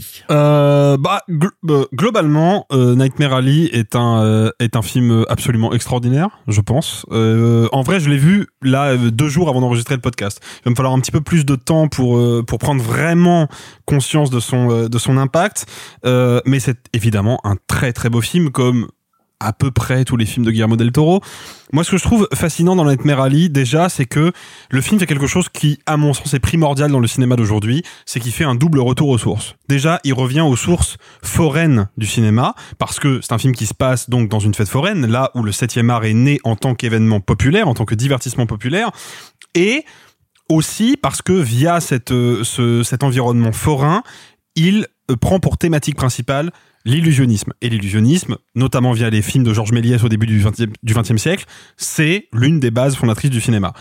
Une fois qu'il a fait ce premier retour aux sources, Guillermo del Toro va investir une forme classique du cinéma de l'âge d'or, qui est le film noir. Et c'est là où, pour moi, le film devient génial. C'est-à-dire que je, j'ai passé toute la séance à regarder le film en me disant...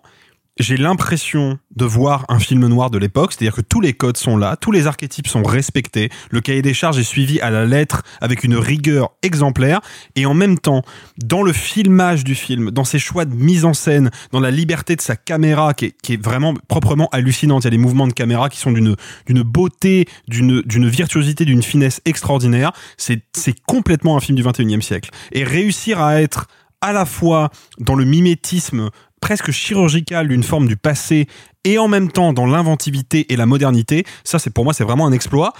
Et en plus, je trouve que ce qui est fascinant chez Guillermo del Toro, c'est que c'est bon, c'est définitivement un génie, c'est un mec extrêmement cultivé et il y a toujours dans son cinéma deux niveaux de lecture. C'est-à-dire que si on est un spectateur, entre grosses guillemets, je dis ça sans aucun mépris, je me classe dans cette catégorie d'ailleurs, si on est un spectateur lambda, on va juste suivre un personnage dont la mise en scène épouse le point de vue à chaque instant, dont on comprend toutes les émotions parce que le film est extrêmement limpide, et on va suivre un parcours d'être humain qui est atypique, qui est tordu, qui est un peu euh, malaisant, mais qui est éminemment passionnant. Si on est comme Guillermo del Toro, une et donc es- pas comme toi du tout, et donc pas comme moi, une espèce de, de geek euh, extrêmement pointu qui connaît la pop culture et le folklore populaire sur le bout des doigts, le film devient une espèce de jeu de piste absolument passionnant. C'est bourré de symboles, vraiment Guillermo del Toro mobilise tout un réseau de symboles pour donner du corps, un corps visuel et thématique à son histoire, notamment ça c'est le symbole que moi j'ai retenu, il y en a plein d'autres, mais c'est le symbole de l'œil au milieu du front, le fameux troisième œil qui est le signe de la clairvoyance, et la question de la clairvoyance, de la vérité, du mensonge, de l'aveuglement sont des questions centrales dans le film, et évidemment ça s'incarne dans la mise en scène et dans, le, dans la direction artistique du film. Euh, il y a évidemment plein d'autres réseaux de symboles. Je fais une petite parenthèse euh, pour faire de l'autopromo, parce que j'en ai rien à foutre. Euh, mon camarade Paul Hébert, qui est rédacteur en chef du Grand Oculaire, le site pour lequel j'écris, a fait une exégèse de tous les symboles et de tous les archétypes que le film mobilise. Alors, je... Spécifiquement par rapport au tarot, et c'est moi la partie que j'ai trouvée la plus passionnante, parce qu'on trouve rarement des analyses très rigoureuses à ce niveau-là. Elle est merveilleuse. Tout à fait, Simon. Euh, moi, je trouve que, et voilà, si vous avez vu le film et que vous avez passé un bon moment, et je suis sûr que vous avez passé un bon moment, je vous invite à lire cet article pour prendre conscience d'à quel point Nightmare Alley est une œuvre riche et dense. Et ben c'est marrant parce que moi de mon côté je suis un peu embêté concernant euh, Nightmare Alley. Euh, histoire de, de resituer un peu euh, d'où je parle, euh, je suis un ultra fan de L'Échine du Diable et je pense que mon préféré c'est sûrement Le Labyrinthe de Pan. Je suis pas très fan de Crimson Peak et j'avais été reconquis à merveille par euh, La Forme de l'eau, euh, vraiment qui je trouve s'est, s'est fait défoncer par beaucoup de gens à tort et, et vraiment je suis extrêmement amoureux de La Forme de l'eau.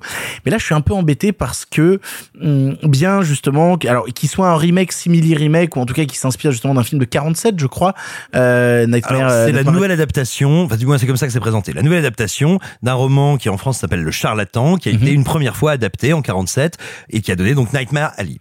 Et ben, bah, le problème, c'est que justement, se reposant sur un récit qui a bientôt euh, soixante-dix ans, je peux pas m'empêcher de voir dans le récit des très très grosses ficelles. Je vois dans la narration, dans le développement des personnages, dans la manière dont chacun va se déployer, euh, des très très grosses ficelles de narration et surtout, j'ai le sentiment de voir deux films en un. Et ça, ça m'embête un peu. Ça m'embête un peu parce que je trouve que le switch que fait le film à la moitié du récit, en nous annonçant, je crois que c'est cinq ans plus tard, quelque chose, quelque chose comme ça au milieu du récit, j'ai le sentiment que c'est le moment où le film m'a un peu perdu et m'a, et m'a fait rentrer dans une sorte de ventre mou. Parce que j'ai l'impression de redémarrer, de devoir redécouvrir un nouvel univers, de devoir redécouvrir justement la poursuite de thématiques qui étaient déjà présentes et en même temps de devoir me resituer où sont ces personnages aujourd'hui, que sont-ils devenus, qu'ont-ils construit. Et donc, ça crée une sorte de ventre mou chez moi. Alors, qui est sauvé par le fait que les comédiens du film sont absolument brillants. Voilà, déjà, il faut le dire, Bradley Cooper, il traverse le récit, il est fascinant. Euh, on arrive à avoir extrêmement de, beaucoup d'empathie pour lui, notamment vis-à-vis de tout son récit avec son père. C'est, c'est assez fou. Et vis-à-vis de sa relation avec Rooney Mara, t'as juste envie de le gifler. Euh, et d'ailleurs, ça permet de citer à quel point Rooney Mara est une comédienne brillante et qu'on la voit pas assez. Vraiment, je suis amoureux de Rooney Mara. Et puis, autour de ça, navigue des femmes que je trouve toujours aussi euh, hypnotisantes que terrifiantes, à savoir Toni Collette et Cate Blanchett. Euh, voilà, je les mets dans la case euh, terrifiante mais hypnotisante tout le temps. Je trouve la photographie, comme dans tous les films de Del Toro, absolument magnifique. Il y a une iconographie qui est dingue. Il a une manière de travailler, et c'est ça que j'aime beaucoup chez Del Toro. Il travaille le grand angle et la manière dont il a de construire ses plans au grand angle qui sont toujours ultra puissants. Et puis sur le fond, t'en parlais un peu Alexis, j'aimerais te rejoindre là-dessus, il y a un parallèle que je trouve assez intéressant justement euh, sur l'idée de faire du fantastique seulement pour de l'argent, justement de créer du fantastique pour rechercher de la thune. Il y a une, il y a une idée en fait sur des gens qui vendraient euh, du rêve euh, de manière assez cynique. Bah, et non, juste... qui littéralement le vendent. C'est ça, et notamment lui qui se met dans une position de, là où on l'attendrait justement dans un terrain fantastique, lui se met en retrait du comportement de ces personnages qui vendent du fantastique de manière cynique et lui s'inscrit justement je trouve dans une dans une réalité, dans la réalité d'un monde d'aujourd'hui. C'est ça que j'aime bien en fait, c'est que Nightmare Alley devient la critique d'une époque. Tu parlais de parallèle, on peut faire un parallèle notamment comme si Guillermo del Toro venait avec un film qui pourtant regarde vers le passé, faire un bilan de la situation du cinéma fantastique actuel. Et ça, je trouve ça assez passionnant. Mais tu, tu fais bien de le relever, moi je l'avais même pas capté, dis-toi. Euh, bah, encore une fois, ça dit le, le, la richesse du film, j'avais pas capté ce truc-là, et je pense là maintenant tout de suite au Dumbo de Tim Burton, oui. Qui est un film nettement moins bon que Nightmare Alley, mais qui a avait déjà ce truc via le personnage de Michael Keaton qui était une espèce de Walt Disney maléfique et ultra capitaliste. Ça c'était surassumé hein, quand oui, même. Ça c'était surassumé. Il y avait vraiment cette idée de euh, bah via une œuvre euh, qui se veut grand public. Bon, on va pas se mentir, je pense que Nightmare Alley euh, dans l'état actuel des choses ne peut pas rencontrer son public, c'est pas possible. Mais via une œuvre qui se qui se pense comme grand public, faire un état des lieux du cinéma actuel, je trouve ça pertinent. Ah non, mais c'est, c'est, c'est totalement ça. Et en fait, c'est là où, pour moi, Nightmare Alley devient intéressant. C'est parce qu'il devient une critique d'une époque, il devient la critique d'une sorte de foire moderne euh, qui viendrait représenter le Hollywood actuel et la manière dont on a de concevoir le cinéma fantastique et de le tendre au public où on sait que tout est faux et on se moque un peu de lui. Et c'est justement alors que tout le monde se moque avec le cinéma fantastique du public que Guillermo del Toro décide de revenir à une forme de réel. Et ça, je trouve ça passionnant. Il n'empêche que, malgré que je trouve que le film a un très bel enrobage, avec une première heure absolument séduisante, parce que j'espérais en fait que tout le film se déroule à l'endroit de la première heure. C'est-à-dire dans cette idée de rester dans cette foire, de la parcourir. Il y a quelque chose qui me rappelle Freaks, qui me rappelle de choses que, que j'ai envie de parcourir avec.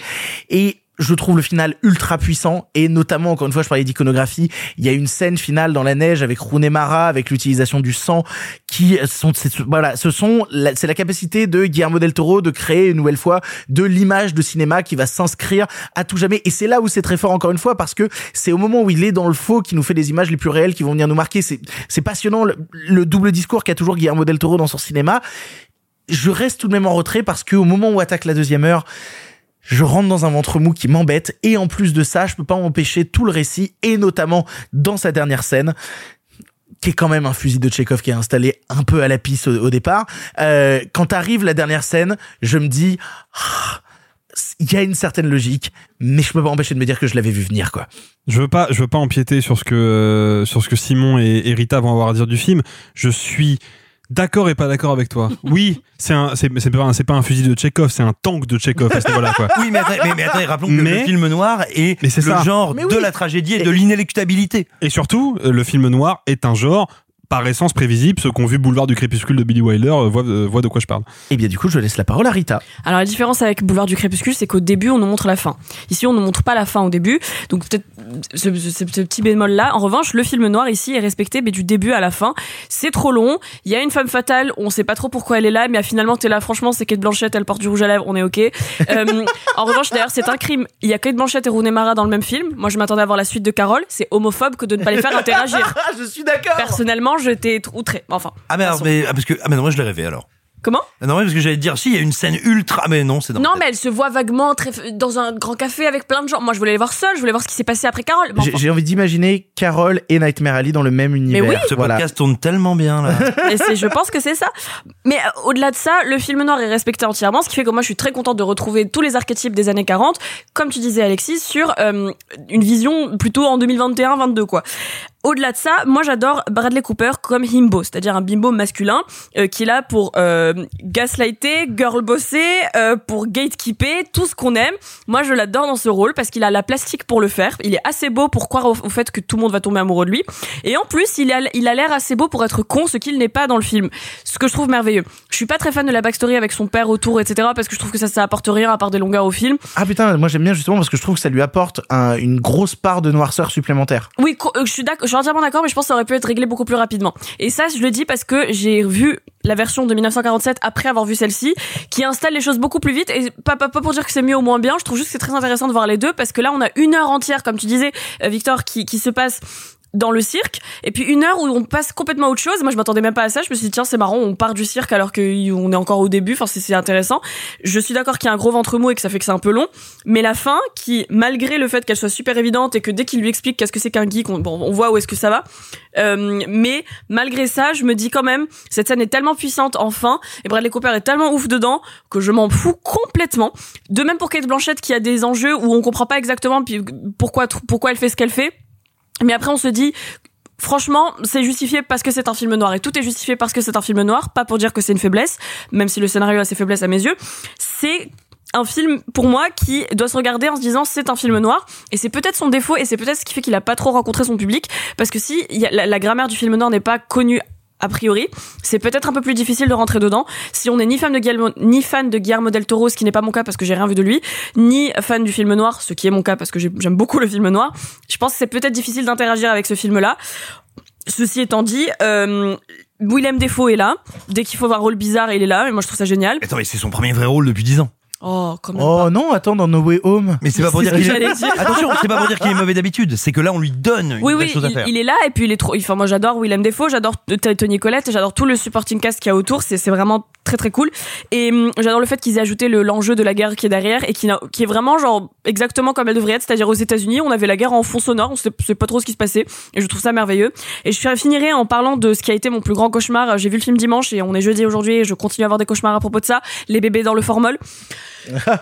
Les bébés dans le formol, ça, euh, Unique en particulier, j'ai, j'ai, ça je n'ai pas pu. À la troisième fois où on me les a montrés, j'ai failli mourir. Donc je vous préviens juste qu'il y a des fœtus, euh, d'ailleurs c'est pas des bébés, c'est des fœtus dégueulasses, mais dégueulasses vraiment, dans euh, de l'huile, qui sont montrés plusieurs fois, et ça c'est horrible. Mais sinon, il y a Bradley Cooper dedans, il y a Rooney Mara dedans, il y a Cate Blanchett dedans, et rien que pour ça, allez le voir. Ça fait pas si peur que ça, et c'est moi qui le dis, donc c'est vraiment que ça fait pas peur. Alors c'est marrant parce que tu parles de Cate Blanchett et j'avais oublié une dimension, parce que là j'analysais vachement tout le rapport qu'avait Guillermo del Toro au cinéma et la manière de parler de cinéma. Ce qui est marrant avec le personnage de Cate Blanchett, c'est qu'on a un personnage qui va utiliser le réel pour créer de la fiction. C'est là où c'est marrant, c'est que lui qui fait un commentaire sur la fiction d'une certaine époque et qui lui s'inscrit dans le réel, te met un personnage dans le récit qui, alors qu'elle s'inscrit dans le réel, crée de la fiction. Donc on peut encore y voir un nouveau discours. Encore une fois, on en revient à ce truc-là où je, j'ai des reproches à faire au moment que j'ai passé devant le film. Par contre, je trouve que à analyser et à remettre en perspective dans le cinéma de Guillermo del Toro, c'est absolument passionnant. Simon, pour conclure. Que ça fait du bien de voir un film américain avec autant de cinéma dedans. Il y a un seul exemple ces derniers mois, c'est le West Side Story de Spielberg. Merci oui. Simon. J'ai cru que t'allais dire No Way Home. Mais c'est son film préféré de l'année, lui, donc il le compte même pas. Bah, clairement, enfin, non, mais c'est même pas un film, c'est au-delà, c'est une autre forme d'art. Lui parle, lui parle pas trop de No Way Home, il va parler en fourche langue après, ça va être intelligent. Merci pour l'A S M R. Euh, non. J'ai découvert le film il y a quelques semaines, il a beaucoup grandi en moi. Et, et là où je suis assez, euh, assez intéressé, assez bouleversé, vous dites, à raison, qu'il y a la forme du film noir, la structure du film noir, les, les, anti, les, les identités remarquables du film noir.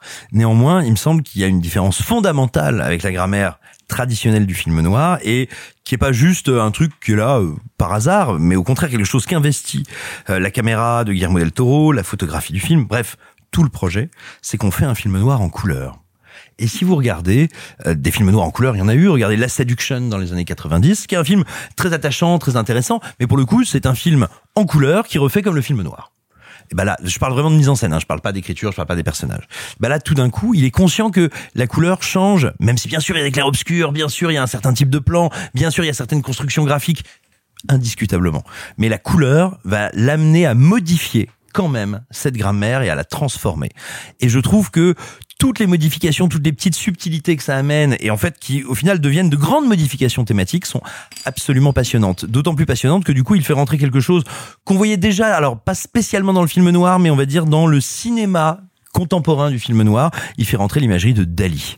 C'est l'imagerie de ses yeux, bien sûr, qu'on avait aussi vu déjà chez Fritz Lang, mais qu'on a vu dans plein d'autres films. Bref, il y a énormément d'éléments comme ça, du surréalisme qui nuance, modifie, altère le film noir. Et pourquoi ? Parce que, contrairement à ce que pouvait être Crimson Peak, contrairement à ce que pouvait être La Forme de l'eau, il euh, y en a un des deux que j'aime beaucoup, un que j'aime un peu moins, donc c'est, c'est, pas, des crit- c'est pas une critique ce que je vais formuler. C'est lequel que t'aimes beaucoup ? euh, C'est La Forme de l'eau. Ah. Mais, mais, mais, mais je dis pas ça pour faire une critique par rapport à, aux deux précédents, il me semble que là, il est pas exactement dans un geste de rejouer le passé, il est dans un geste de réfléchir à sa carrière passée. Parce que pourquoi ? Pourquoi ? Bah, le personnage de Bradley Cooper, c'est quelqu'un qui est torturé, dont le passé est trouble, ou en tout cas dont l'héritage est trouble, ce qui est peut-être, je pense, d'une certaine manière, la, la façon dont Del Toro a pu se voir quand on lit des interviews de lui, en tout cas quelqu'un qui n'était pas sûr de qui il était, qui était sûr de ce qu'il voulait faire, de là où il allait, mais qui était un, qui s'interrogeait sur lui-même, et là tout d'un coup il fait ce film où quelqu'un va apprendre à maîtriser, comprendre un artisanat. Un artisanat, certes, du bonimenteur, mais donc le bonimenteur, c'est celui qui fait de la fiction, c'est celui qui raconte, qui te raconte quelque chose, peut-être quelque chose que tu veux entendre, mais qui va le faire d'une manière noble, dans le Carnivale, dans le, le cirque de forain. Et puis, à un moment, quelqu'un qui va être quand même un peu tenté d'être reconnu par la haute société. Et il se trouve que Guillermo del Toro, tu l'as dit, euh, un peu plus tôt dans l'émission, il sort de La Forme de l'eau, il y a quelques années, il y a cinq ans, Tiens, tiens, oh là là, le gap de temps. Hum, hum, cinq ans de, de trou dans l'histoire. Il y a cinq ans, il a été reconnu par l'institution. Et je pense que Guillermo del Toro se pose la question de est-ce que je vais devenir cet homme, on va dire, ce V R P très propre sur lui, du fantastique. Est-ce que je vais me perdre ? Et qu'est-ce que j'ai à perdre ou à gagner à être cet individu qui va comme ça, euh, on parlait de vendre son talent, bah qui va vendre son talent. Et donc il nous raconte ce qu'il craint de devenir, ce qu'il terrifie, l'histoire d'un homme qui vend qui vend son talent en espérant monter en grade dans la société. Et quand tu nous disais on sait pas trop pourquoi Cate Blanchett fait ce qu'elle fait, elle fait ce qu'elle fait parce qu'elle le peut, parce que c'est une grande bourgeoise, parce que c'est en son pouvoir, parce qu'elle elle ne joue pas sa vie. C'est-à-dire que même si elle perdait contre le personnage de Cooper, elle aurait perdu une bataille. Lui joue son être, sa vie, son existence et il le perd Pas parce qu'il n'est pas bon joueur, pas parce que ce qu'il fait est affreux et amoral, c'est là aussi où on diffère du film noir. Il perd parce qu'il ne, il ne le fait plus pour le public, il le fait pour lui et pour l'image qu'il croit qu'il aura de lui. Et donc ça devient même pas une réflexion sur la carrière de Del Toro, ça devient une pure angoisse, une pure inquiétude de Del Toro, que je trouve magnifique, que je trouve très humble, et d'autant plus tragique et bouleversante que c'est précisément ce qui lui est arrivé. Il a fait ce film Fox qui est devenu un film Disney, que Disney a absolument sacrifié parce qu'on a autre chose à faire que s'embêter pour ce film d'auteur très compliqué à vendre parce que ça fait référence à du vieux cinéma euh, dont le grand public a pas forcément les codes. En plus, c'est euh, un univers un peu sombre, un peu dark, un peu machin. Hop, on le sort, on te met au pas. Eh bien, en fait, lui s'inquiétait de savoir ce qu'il allait devenir. Eh bien, même sans l'être devenu, c'est ainsi que l'aura désigné, on va dire, la royauté, l'aristocratie du cinéma. Je trouve que c'est superbe. Et évidemment, j'abonde dans tout ce que vous avez dit sur la beauté plastique du film. C'est une œuvre magnifique, c'est une œuvre puissante. Et même si elle est prévisible, elle est prévisible justement parce qu'elle renoue avec l'essence du film noir, qui est l'essence de la tragédie, à savoir l'inéluctabilité. C'est pas un film de Tchekhov, c'est juste que tu ne pourras pas l'éviter.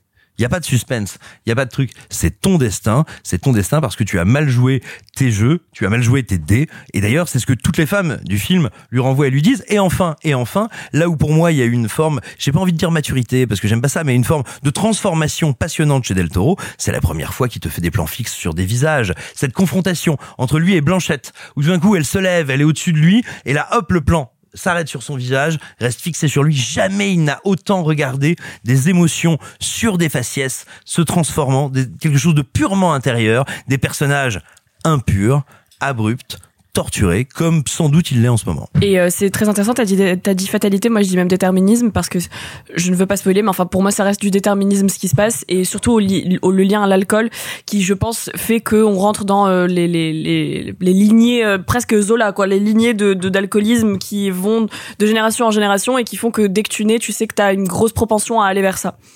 Voilà. Vous l'aurez compris, on aime beaucoup Nightmare Alley de Guillermo del Toro, et on vous encourage à le découvrir en salle, il est dans ton cinéma actuel. Donc va voir Nightmare Alley. Il y a un autre film qui est en salle actuellement, ça va être notre dernier film du présent avant de passer en bref. On entend rire au fond, on a dit plein de choses très intéressantes, on a fait de l'analyse cinématographique. Est-ce qu'on va être aussi pertinent et aussi intéressant dans ce qui va suivre? On vous parle du nouveau Claude Lelouch, L'amour c'est mieux que la vie. Bah donc vous aussi vous avez un problème. Et alors vous vous êtes dit je vais aller me consoler avec le premier venu, c'est ça? Bah si le premier venu n'est pas le dernier des cons, pourquoi pas, hein?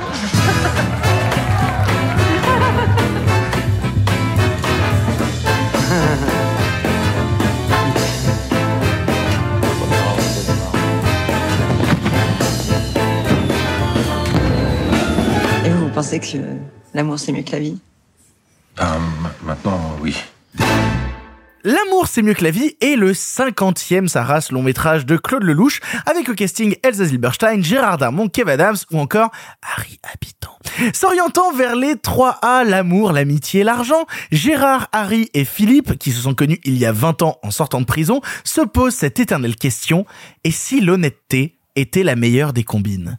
Sachez que j'ai copié-collé ce résumé sur Allociné parce que je n'ai pas vu le film, je ne me suis pas imposé le dernier Claude Lelouch, j'ai plutôt envoyé les trois personnes autour de cette table le voir, j'en suis ravi, et je laisse pour commencer la parole à Simon. Simon, qu'as-tu pensé de L'amour, c'est mieux que la vie? Bien, comme tu le disais, il y a trois A, mais je pense qu'il y en a plus. Il y a aussi l'aquabon, le ah bordel, qu'est-ce que tu fais, le ah merde, c'est joli, le ah putain, qu'est-ce que j'ai vu. Ce qui nous fait donc un film cinq ou six A, et donc une andouillette. Rappelons que l'andouillette, l'andouillette en cuisine, c'est ce truc qui sent quand même très très fort le huc et qui pourtant est très très bon. Eh bien, c'est exactement ça, le cinéma de Claude Lelouch depuis maintenant quelques décennies. C'est-à-dire que c'est un cinéma, et moi je dis parce que... Qui sent très très fort le huc, mais qui est quand même très très bon. Oui, pourquoi? Parce Parce que c'est un cinéma. Euh, attention, je, je précise, moi, je, j'ai trente-cinq ans, donc j'ai découvert euh, les films de Lelouch qui sortaient euh, bah, quand j'étais ado, et puis euh, jeune adulte, et puis aujourd'hui adulte mûr. Et, et donc, tout bêtement, j'ai plutôt découvert des espèces de spectaculaires nanars. Et pourtant, et pourtant, ils sont très attachants. Pourquoi? Parce que, bah, premièrement, il faut quand même rappeler que Lelouch, il a fait quelques chefs-d'œuvre, notamment un dont on a parlé dans le dernier épisode. Un homme et une femme, tout à fait. Et allez écouter ce qu'on a à en dire. Je pense qu'on n'a pas dit que des conneries. Euh, mais oh non, on a été plutôt exhaustif dessus. C'était ouais. Intéressant.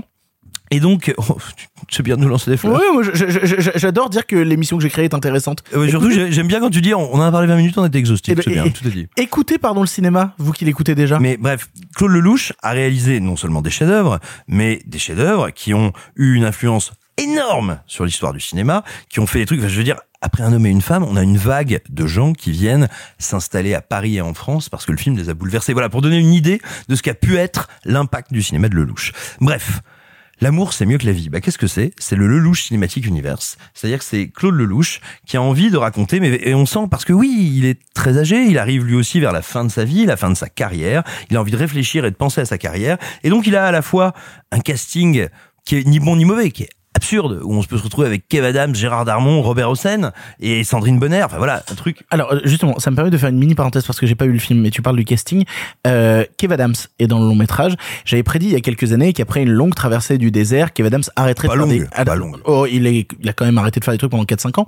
Euh, Après une traversée du désert, il euh, reviendrait, et que quand il reviendrait, il reviendrait dans du cinéma d'auteur et qu'il irait chercher des auteurs français.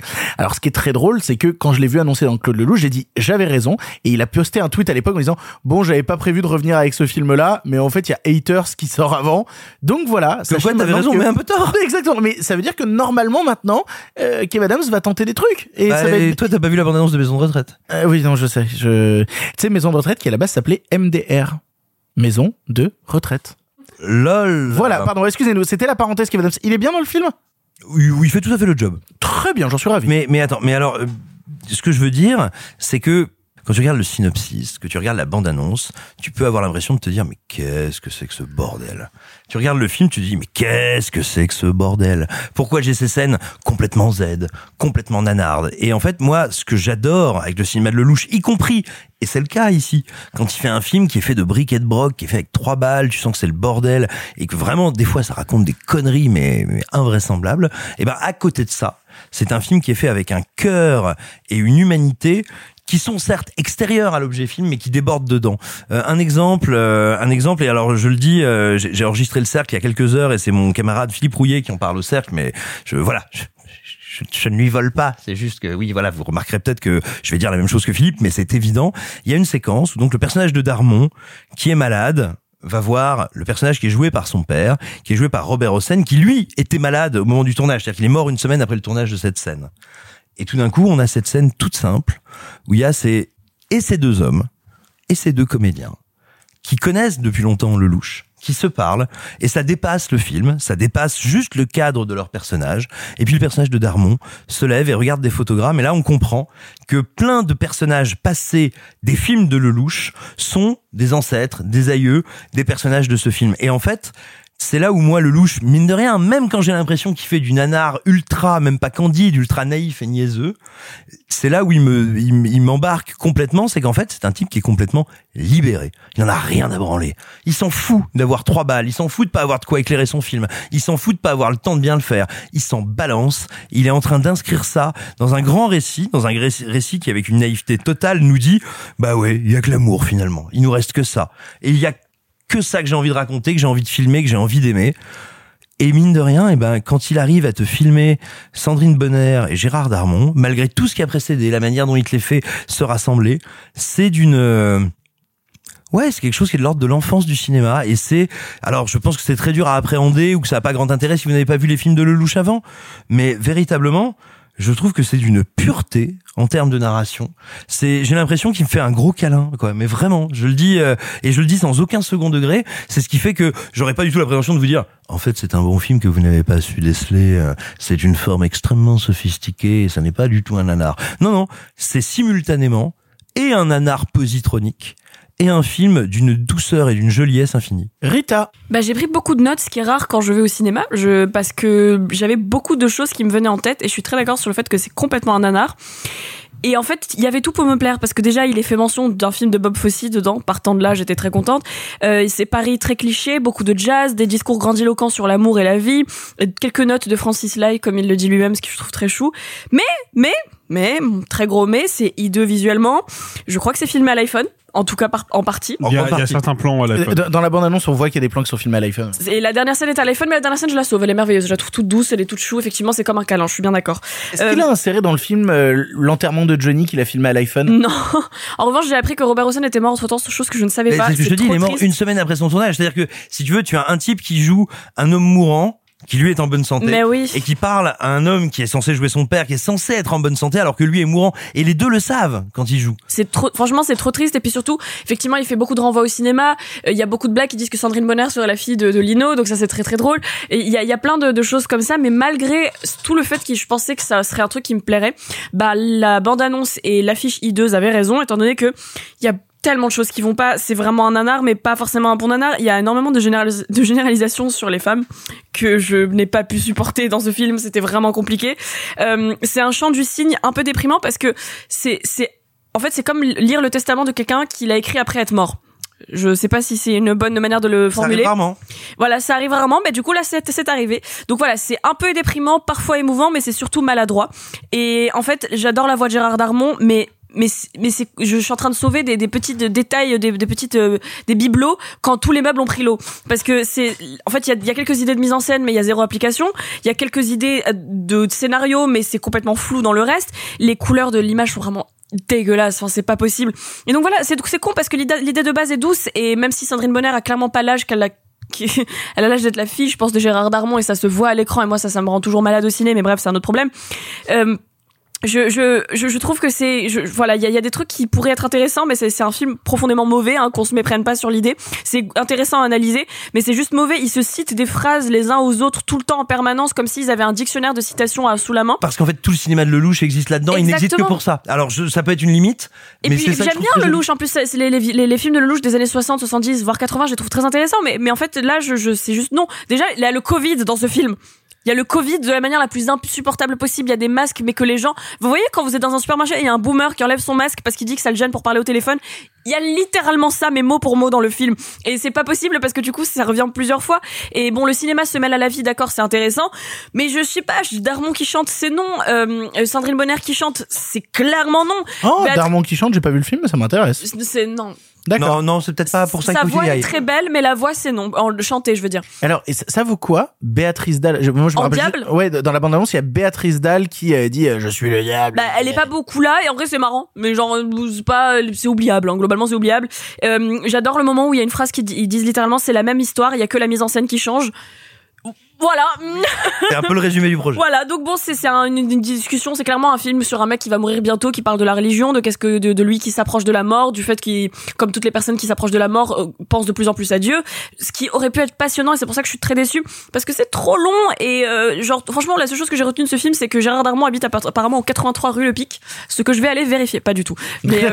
la stalkeuse des enfers. Non mais je, je retiens les adresses. Tu as avoué qui... en direct. Ah non, mais enfin franchement, je suis déçue parce que ça aurait pu être un truc très cool, et c'est franchement un nanar, mais en vrai, allez le voir parce que c'est un nanar, du coup il y a des moments où on se dit mais qu'est-ce qui est en train de se passer, il y a des scènes de chorégraphie, je me suis un peu endormie, j'avoue, mais c'est, c'est compliqué c'est compliqué Alexis, pour conclure.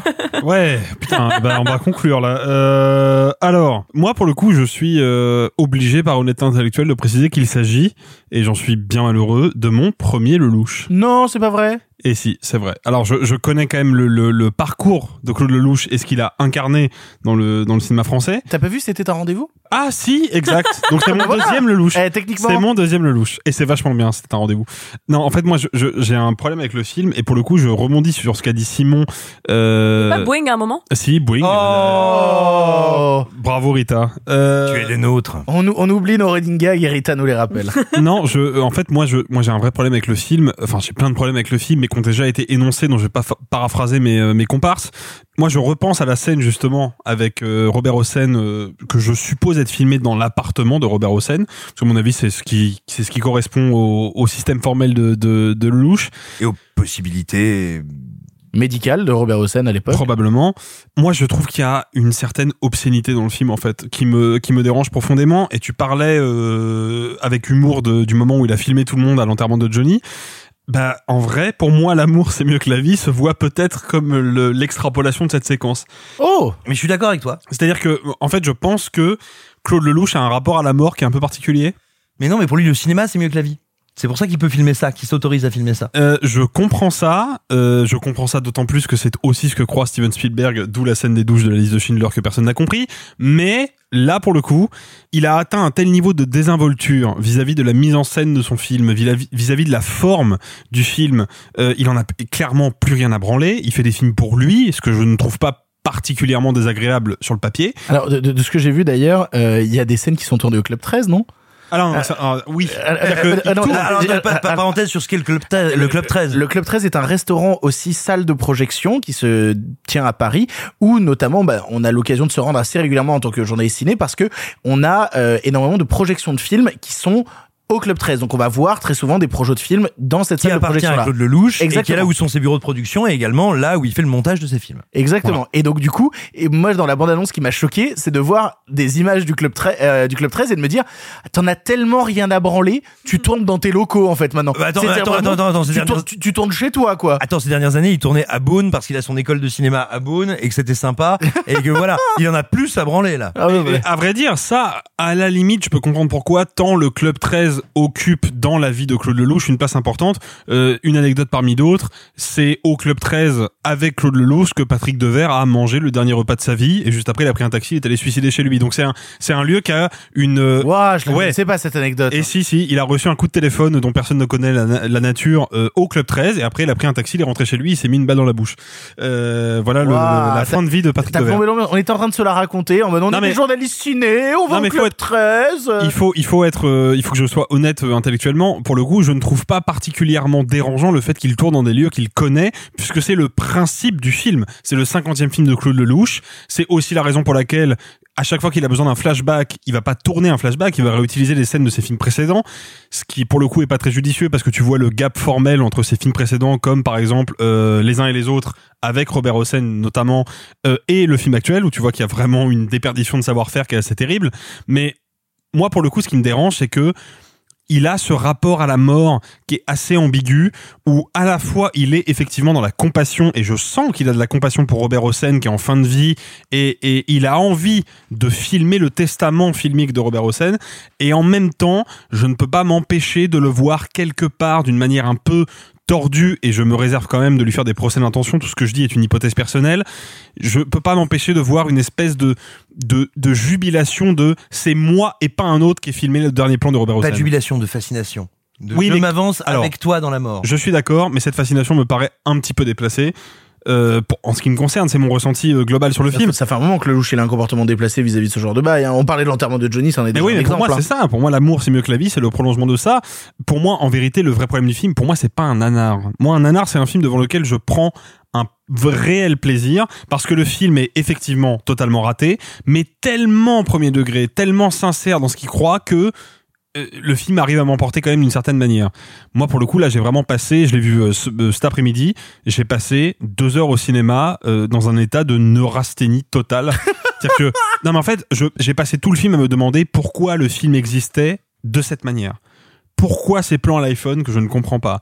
Pourquoi les acteurs ont-ils le même prénom que les personnages ? Qu'est-ce que ça me raconte sur eux ? J'en sais rien en fait. Le cinéma c'est comme la vie en fait. Ben oui, mais en non, fait mais c'est pas nouveau chez lui, ça c'est, un, ça c'est quelque chose qui s'inscrit dans sa geste et dans sa tradition. Ok, très bien. Alors ça pour le coup je ne le savais pas, mais en fait moi ce qui me dérange avec le film, c'est que je passe tout le long du visionnage à me demander où est-ce que ça m'emmène thématiquement, émotionnellement. C'est-à-dire que c'est clairement un film qui explore des lieux communs tels que, effectivement, l'amour et la vie qui sont dans le titre, mais aussi la mort par corollaire et euh, pas mal d'autres sujets philosophiques un peu, euh, un peu, un peu larges. En fait. Un peu métaphysiques. Le truc, c'est que quand t'explores ces sujets-là, faut que t'aies un discours à fournir sur ces, sur ces sujets. Et là, pour le coup, le film n'a rien. C'est-à-dire que le, le, le, le titre du film doit être répété, je pense, à peu près soixante-dix fois dans le long métrage et il n'est jamais approfondi.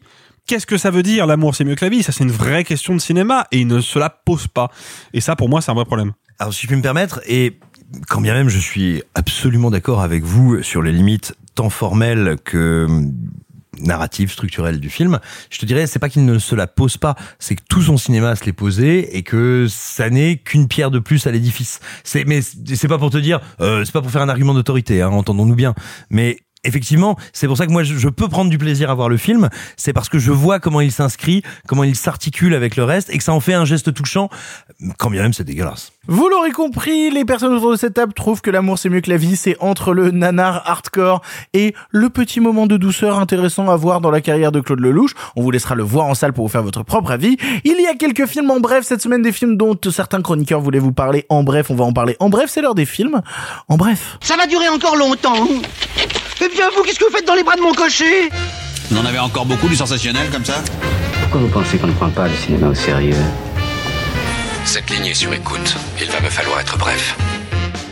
En bref, cette semaine, Les Leçons persanes, film de Vadim Perelman avec Nahuel Pérez Biscayart, met en scène un jeune juif pendant la Seconde Guerre mondiale sur le point d'être exécuté, échappant à la mort en expliquant qu'il n'est pas juif mais persan et peut apprendre le farsi à l'un de ses chefs de camp. Rita, tu l'as vu, tu nous en parles en bref. Qu'est-ce que tu en as pensé en bref ? Eh ben, en bref, j'avais très peur de ce film parce que deux heures quinze d'un film sur la Seconde Guerre mondiale, qui est un film à concept, j'avais franchement une certaine idée de l'enfer en, en y allant. Mais en fait, c'est un bon concept et c'est une bonne application finalement. Parce que l'idée d'inventer une langue, déjà, ils l'ont pas fait euh, à l'arrache. Ils ont vraiment pris un... Euh, ils sont allés avec un... un, un Pardon, un linguiste, et ils ont développé une langue de six cents mots pour euh, créer cette fausse langue qui est censée être le farsi, mais qui n'est pas du tout du farsi, qui ne veut rien dire.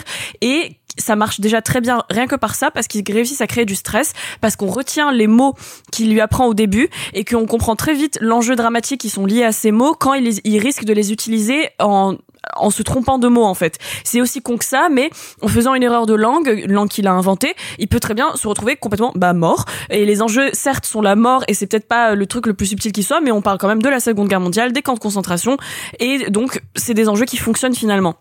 À côté de ça, au-delà de, de, de, de scénaristiquement le fait que ça fonctionne, il y a des idées de mise en scène, et je m'y attendais pas, parce que ces dernières années, surtout quand c'est des films de guerre, on voit très peu de choses nouvelles, mais là il y a des choses qui sont très intéressantes, notamment le fait que euh, donc ce personnage de, de Nahuel Pérez Biscayart qui se retrouve euh, presque privilégié dans les euh, catastrophes que c'est que de vivre dans le camp, bah il fait partie des plus privilégiés parce qu'il devient, euh, je dirais pas pote parce que faut pas exagérer, mais il devient euh, une connaissance du chef de camp et se retrouve à pouvoir aller euh, avoir des vrais repas parfois, euh, être à l'intérieur quand tout le monde travaille dans les carrières de de de, de minerais à l'extérieur, et de ce fait-là, de ce fait de cette position de supériorité, ou en tout cas de, de peut-être privilège par rapport aux autres, on le voit par rapport à cette position de privilège, et on le voit par exemple regarder dans des reflets de fenêtres les autres à l'extérieur, et c'est, je trouve ça très intéressant euh, ce que le réalisateur a essayé de proposer de ce point de vue-là.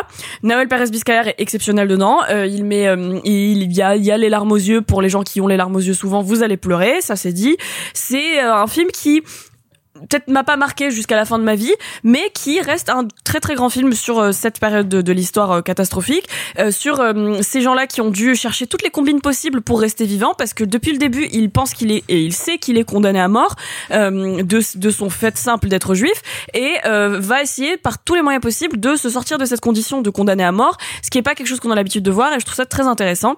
Il y a des moments qui sont un peu invraisemblables, mais en fait, on, en vérité, on pardonne tout parce que c'est tellement bien tenu, l'histoire de la fausse langue, et c'est tellement...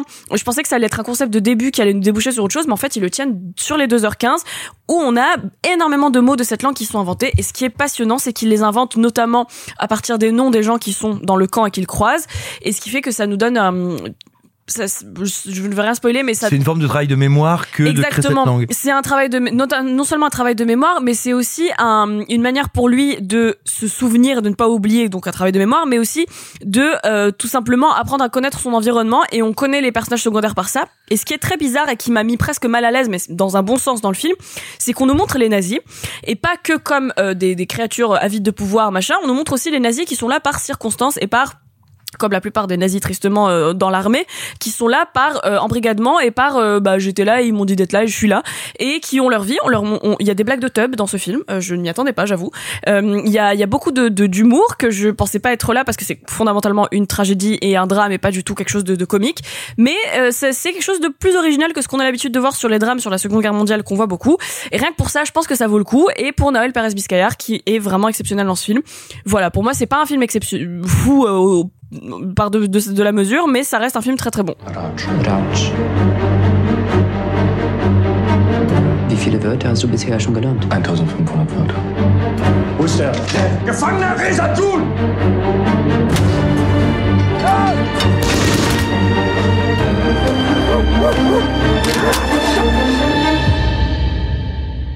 Toujours en bref, Val, documentaire de Ting Poo et Léo Scott, s'intéresse au comédien Val Kilmer qui pendant plus de quarante ans a documenté sa propre vie et son métier par le biais de films et de vidéos accumulant des milliers d'heures de séquences. Simon, tu l'as vu en bref, qu'est-ce que tu en as pensé ? J'en ai pensé que euh, je ne partais pas gagnant, ou plus exactement, je dirais, je ne partais pas intéressé. Ce qui est souvent une bonne manière de découvrir un film parce que euh, tu as peu d'attentes. Attention, hein, euh, je, je me suis pas ramené en me disant « je veux vraiment pas le voir, ça m'intéresse pas ». Mais le fait est que euh, Val Kilmer ne m'a jamais passionné comme comme acteur. Non pas que je l'ai toujours trouvé mauvais, il y a plein de rôles et plein de films dans lesquels je l'ai trouvé bon, mais ça n'est pas quelqu'un qui déclenche en moi un élan, une passion particulière. Sa vie personnelle ne m'intéresse pas du tout. Donc voilà, un documentaire sur la vie de Val Kilmer euh, qu'il euh, réalise, qui on va dire qu'il orchestre, euh, alors que bah, il a connu des déboires, euh, d'abord des déboires de carrière, des déboires personnels, et puis des déboires physiques, vu qu'il a souffert un cancer de la gorge qui a durablement endommagé ses cordes vocales. Et puis il s'est comporté comme un sale con sur énormément de tournages. Euh, alors... Voilà. Attention, il faut toujours se méfier de ces euh, réputations-là. Ah non, et... non, non, ça, ça c'est présent dans des documentaires, sur des tournages. Je pense notamment à L'île du docteur Moreau à l'époque où euh, on voit que vis-à-vis de Brando et tout, il, il, il, il, il, il, il, j'ai l'impression que c'est un personnage trouble, en tout cas euh, de, de loin. En fait, c'est un personnage trouble. Alors qu'est-ce que c'est euh, donc déjà, t- qu'est-ce que c'est que le documentaire ? La première chose qui est assez euh, assez frappante, assez bouleversante, c'est qu'on réalise, moi je ne le savais pas, je sais pas si c'est un truc qui était connu, en tout cas moi je l'ignorais tout à fait, c'est qu'effectivement depuis son enfance, Val Kilmer filme et se filme. Pas seulement se filme, hein, c'est bien pour ça que je dis film. Il fait des courts-métrages avec son grand frère. Son grand frère qui va mourir euh, noyé euh, des conséquences d'une crise d'épilepsie dans la piscine familiale.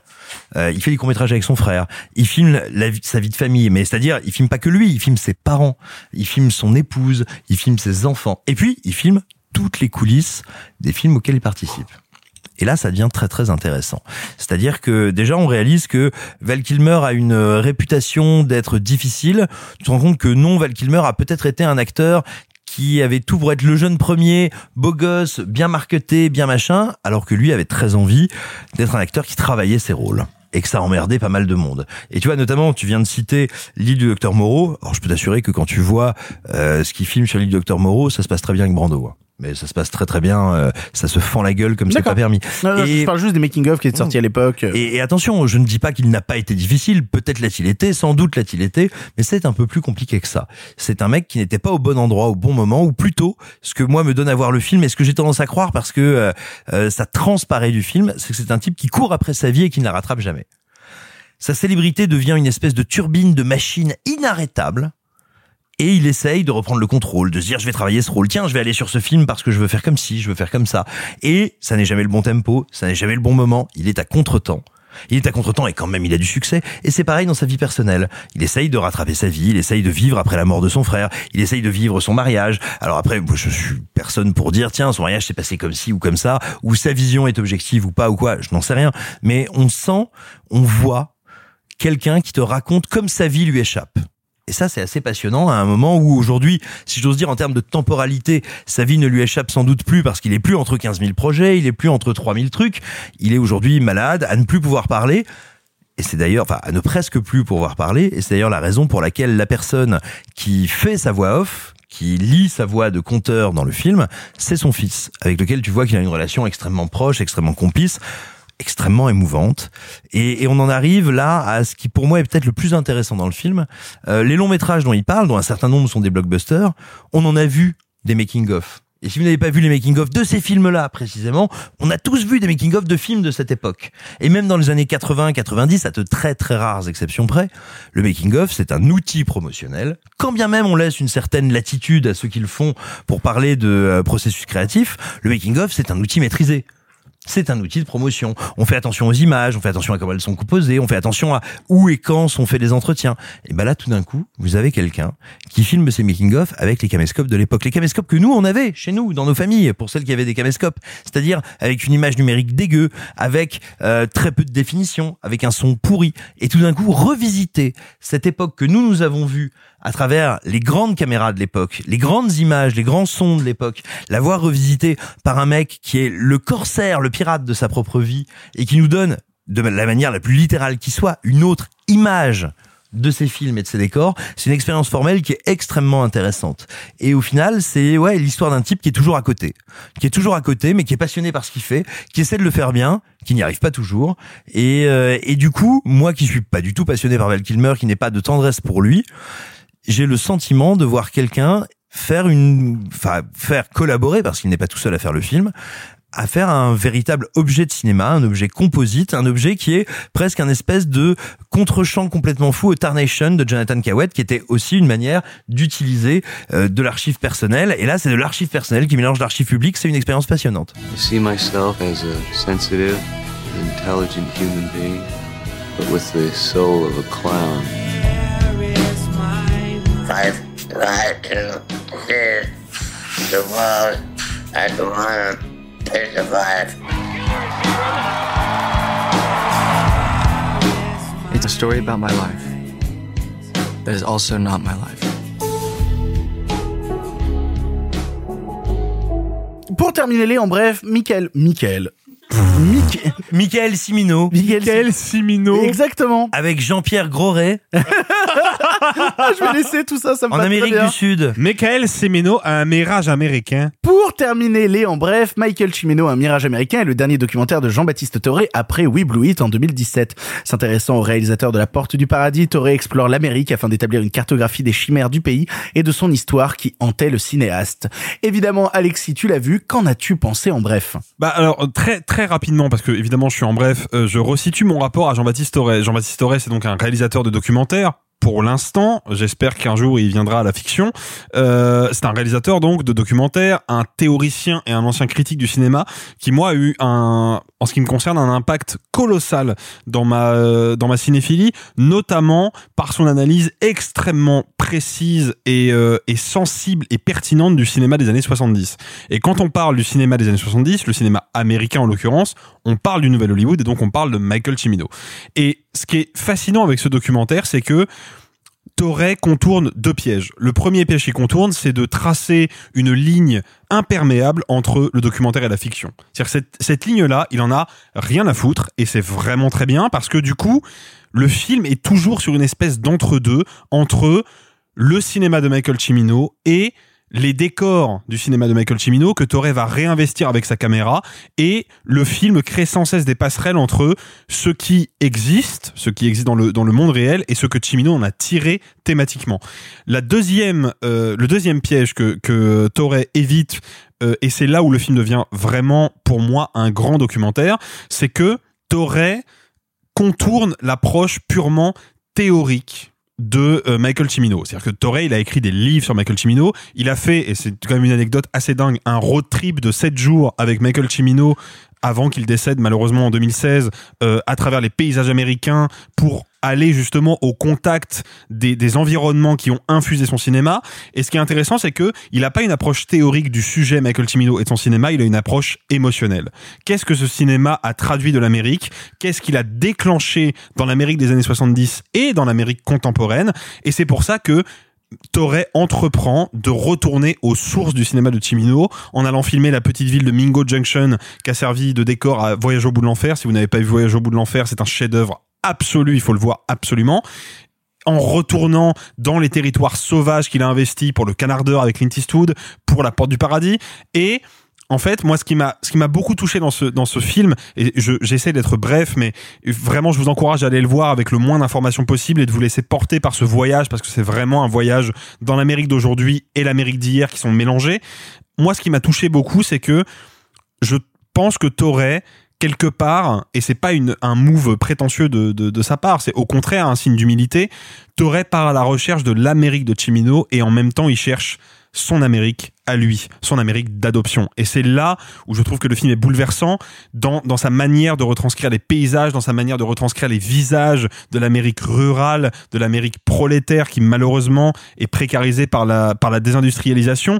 Euh, faut bien comprendre que l'Amérique que filme Toré, et c'est pas un mystère, c'est l'Amérique qui a voté Trump en deux mille seize et qui a probablement revoté Trump à l'élection très controversée de, de l'année passée, parce que c'est une Amérique appauvrie, une Amérique désœuvrée, une Amérique isolée. Et c'est cette Amérique-là qui Amérique incarne... désunie. Une Amérique désunie, tout à fait. Et c'est cette Amérique-là que Michael Cimino a cherché à filmer et à mettre en scène.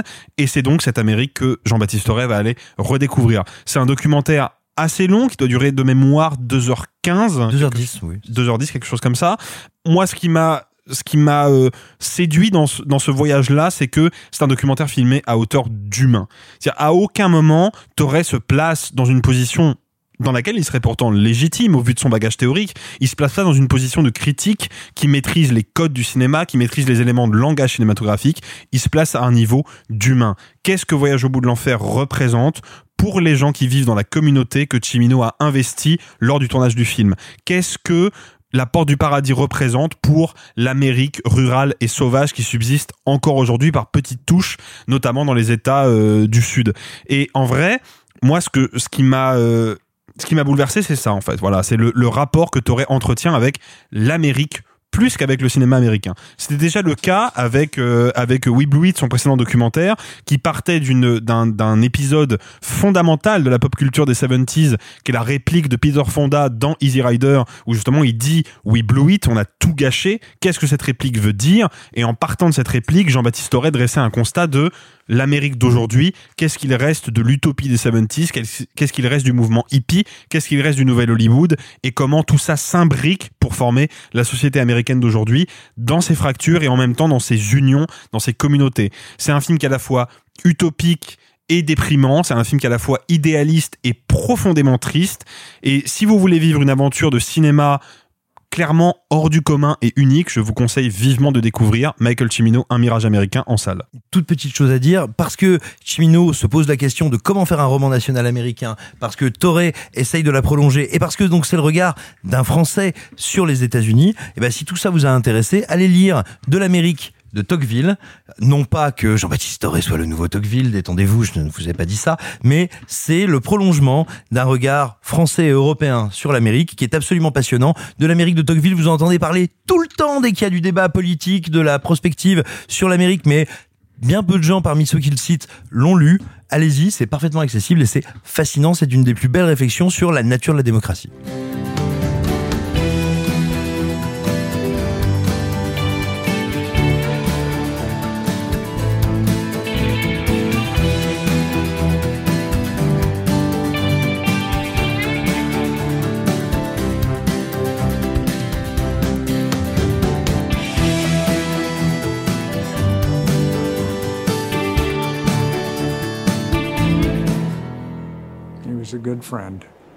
Nous en avons fini avec les films. En bref, il est temps maintenant de nous tourner vers le passé, car comme vous le savez, le cinéma se conjugue au présent, mais aussi au passé.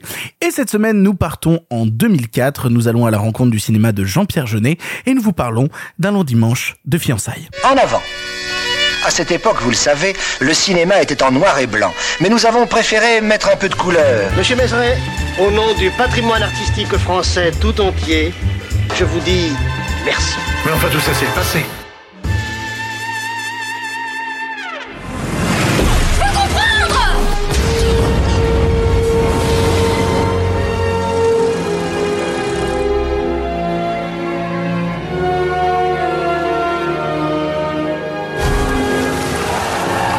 Dis-moi, Bleuet, t'as bien une fiancée, non ? Mathilde, j'entends son cœur qui passe comme du morse. Est-ce que je vais être idiote ? Si Manek était mort, Mathilde le saurait. Avec des scies, on peut mettre un cachalot dans une boîte d'allumettes.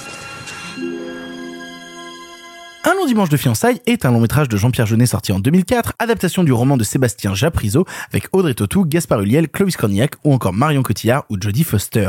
On y suit l'histoire de Mathilde qui aime Manek. Or, Manek est partie au front de la guerre quatorze dix-huit et bien que tout le monde annonce sa mort, elle refuse d'y croire. Mathilde se lance alors dans une enquête folle afin de découvrir la vérité. Sorti juste après Amélie Poulain et récompensé à l'époque de cinq Césars, nous avions envie de revenir sur ce film déjà vis-à-vis du décès récent de Gaspard Ulliel, mais aussi vis-à-vis de la sortie prochaine du nouveau Jeunet afin de pouvoir un peu le redéfinir. Et d'ailleurs, je pose la question, qui qui c'est Jean-Pierre Jeunet ? Jean-Pierre Jeunet fait partie de ces auteurs qui ont à un moment secoué et fait un bien infini au cinéma français en lui donnant des ambitions qu'on avait oubliées ou fin d'oublier pour une partie de la presse et sans doute aussi pour une partie des spectateurs. Un cinéma français qui était capable à la fois d'aller puiser dans, j'ai envie de dire... Euh, ses origines mythologiques, voire mystiques. Un cinéma français qui était capable d'avoir des ambitions thématiques, techniques, technologiques gigantesques. Un cinéma français qui aussi allait chercher, et c'est toujours ce que fait le bon, le grand cinéma, dans d'autres arts, dans les arts graphiques, dans la littérature, bref, dans plein de domaines. Et tout simplement, eh bien, Jean-Pierre Jeunet, c'est d'abord, du moins c'est ainsi qu'on le découvre et que bah, la majeure partie des spectateurs et de la presse le découvrent, c'est un duo avec Caro.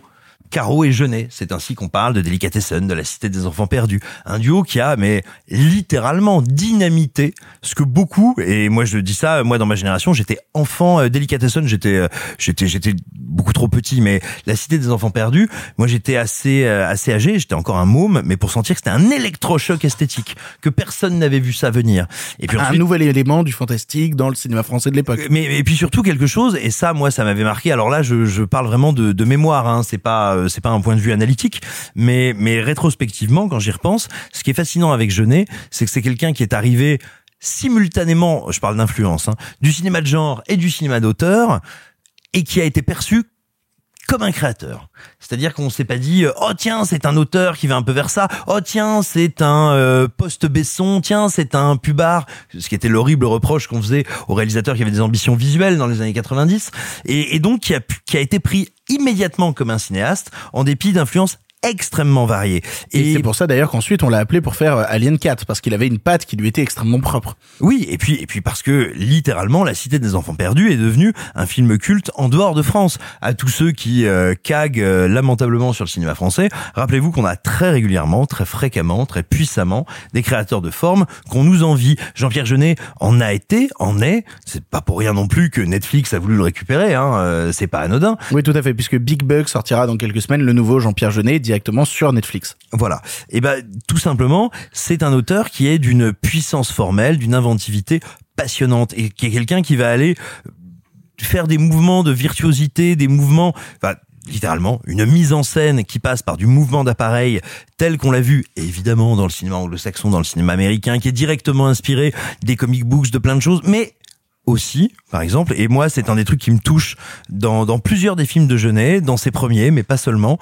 Euh, moi quand je vois du Jeunet, je pense énormément par exemple à La Double Vie de Véronique de Kieslowski. Son rapport à la colorimétrie, à la photo, à, à l'acceptation du surréaliste. Peut-être même pas du fantastique, l'acceptation que les frontières du réel et du réaliste peuvent être abolies par le récit, par le cinéma. Et ça, c'est quelque chose qui est très très fort chez Jean-Pierre Jeunet. Alors après, il a évolué, il a eu plusieurs phases, c'est-à-dire que après avoir été avec Caro, il a eu, on pourrait dire, sa grande phase de super auteur français, que ce soit avec Amélie Poulain, que ce soit avec le film dont on va parler, Un long dimanche de fiançailles, et puis il y a eu Alien quatre, et après il y a eu une espèce de tentative euh, qui sera sans doute réévaluée parce que T S Pivot, mais notre ami Marc Moquin le dirait mieux que moi, parce que moi je trouve le film intéressant, lui le trouve passionnant, mais voilà, c'est quelqu'un qui a pu monter très haut comme auteur, et puis au milieu de ça, il y a eu Micmac à Tire-Larigot. Je pense que c'est quelqu'un qui souffre en fait du statut d'être un super auteur français, ce qui ne veut pas dire être un super auteur international. Mais c'est, c'est marrant que tu parles de son rapport à l'international comme une certaine codépendance, parce que déjà à l'époque de La Cité des Enfants Perdus, on retrouve des comédiens justement étrangers.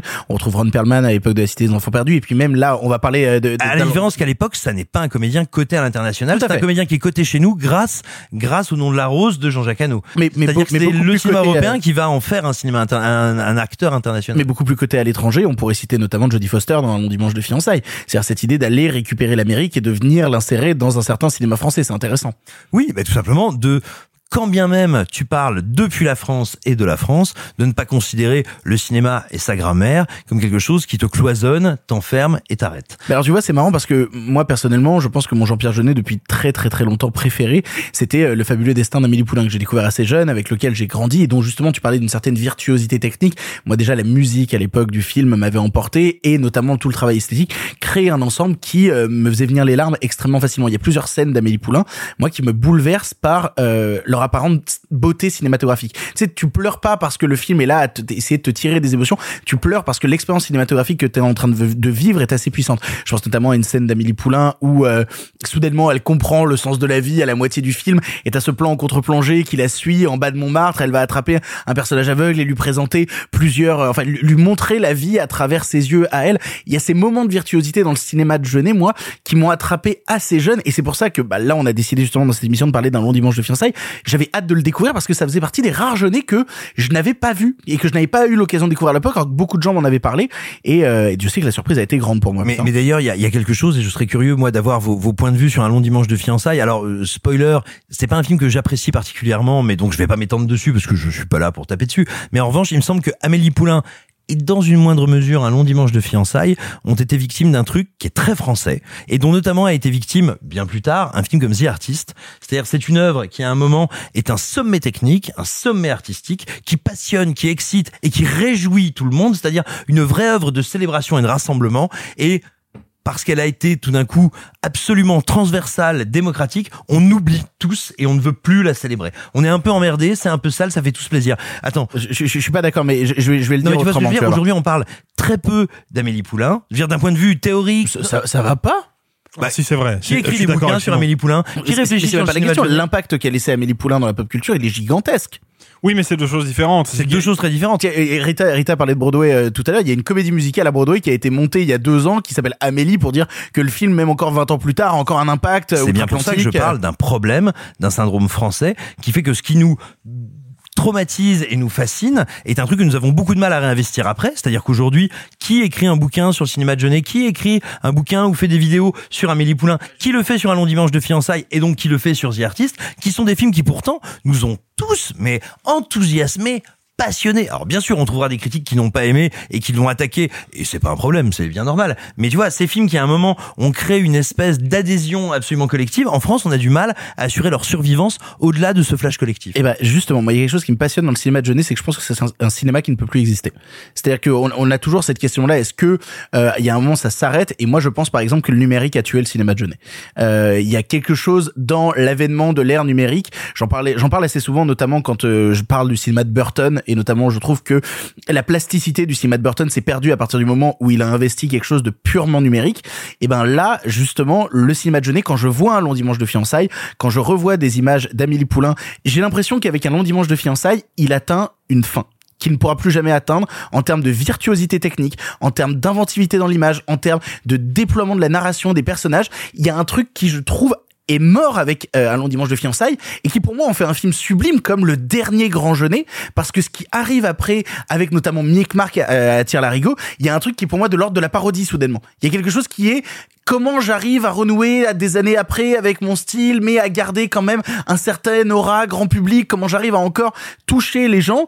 Et je pense que le cinéma de Jeunet s'est perdu et qu'on le retrouvera pas, et que c'est pour ça que ça fait d'un Long dimanche de fiançailles un truc d'une beauté absolue, parce que c'est le dernier, à moins que un jour il me, il me donne tort et que peut-être Big Bug, bon les premières images des bandes annonces me font pas si envie que ça, mais peut, que peut-être euh, Big Bug change la donne, euh, ce en quoi je doute. Il n'empêche que j'ai l'impression, quand je vois euh, Un long dimanche de fiançailles, de voir comme la dernière grande œuvre de son auteur, et je trouve ça passionnant parce que déjà dès les quinze premières minutes du film, il y a quelque chose qui touche au sublime. T'as ce plan, en plus il faut voir le making of qui s'appelle Une année au front, qui est disponible sur Vimeo, je vous encourage à le découvrir, où il te montre comment il a construit techniquement chaque décor, comment il a réussi à mettre en place chaque plan de caméra. Tu le vois construire les tranchées, euh, faire des miniatures des tranchées et mettre une petite caméra caméscope au milieu et la faire valdinguer pour voir comment il va créer ses plans. Et dans cette scène d'intro où tu as cinq prisonniers condamnés à mort qui traversent, et on va avoir à la fois par le montage le récit de leur vie passée, et en même temps cette caméra qui vole au-dessus des tranchées, qui agrippe chaque personnage. T'as un, t'as un travail dans la photo de Delbonnel à l'époque qui est dément.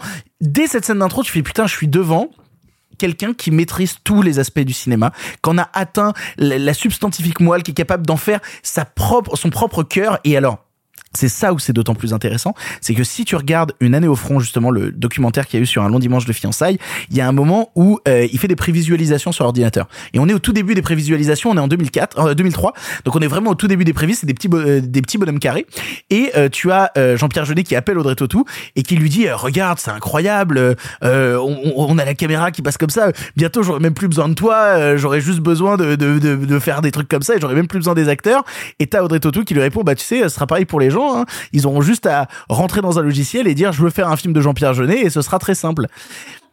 Et c'est marrant euh, à voir en perspective d'aujourd'hui. Euh, ce ah bah, non mais surtout que ça on sait faire depuis très longtemps. Il suffit de mettre du curry sur les murs. Oh, du curry. Il, il trouve que vu que c'est jaune, il y a du curry sur les murs. Mais même ça, déjà, il y a une patte esthétique qui me fascine, et que justement il l'utilise pour la dernière fois de manière correcte dans Un long dimanche de fiançailles, notamment sur les scènes des tranchées où il tranche radicalement euh, lol euh, sa photo pour couper avec la, les passages qui sont à la campagne. Non, vraiment Un long dimanche de fiançailles. C'est... Et du coup, je pense si on parlait, parce que quand même un putain, un putain de rapport. Euh, Euh, Gaspard Ulliel dans le film est bouleversant, il est ultra touchant, il apparaît très peu à l'image, mais les scènes où il est sur les tranchées en train de graver sur les murs trois M, moi c'est des choses qui viennent me bouleverser, jusqu'à ce final qui m'a fait couler des larmes, euh, des, des torrents de larmes. Et j'ai une pensée pour Arthur aussi, qui l'a vu hier soir, qui m'a envoyé des des des, des emojis de fontaine tellement il pleurait devant le film.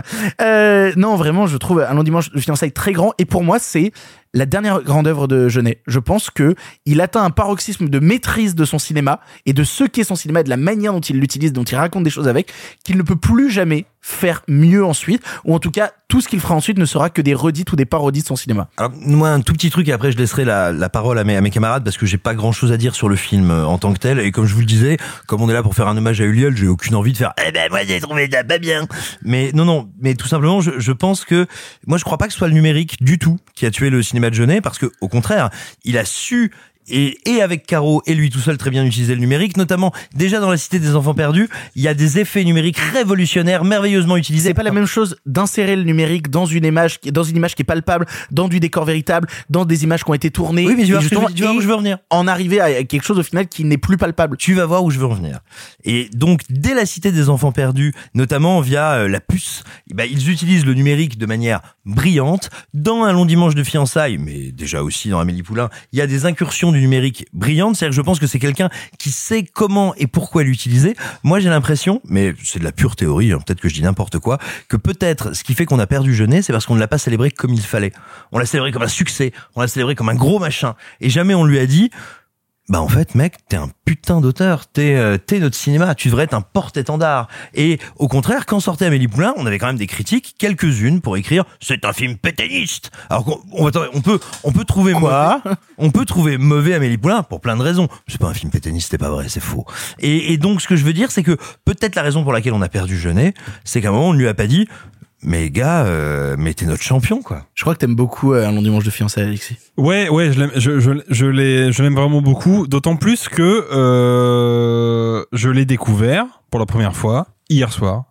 Je n'avais jamais vu Un long dimanche de fiançailles avant. Euh, et alors, moi... alors pause euh, pour les auditeurs, je, je le laisserai quand même. Sale bâtard, c'est toi qui, quand on quand on choisissait un film et qu'on se disait ah putain vis-à-vis d'Ulliel, quel film on choisirait, t'as dit Un long dimanche de fiançailles. Et moi je disais bah j'ai trop hâte de le découvrir donc je suis content, mais je pensais que tu l'aimais déjà. Eh ben non, en fait en fait j'ai eu une intuition qui, coup de chance pour moi, s'est révélée exacte. Et en fait faut savoir, je, je resitue pour les auditeurs, avant la tragique disparition de, de Gaspard Ulliel qui nous a tous euh, beaucoup euh, remués. En fait à la base, on devait parler de L'année du dragon de Michael Cimino.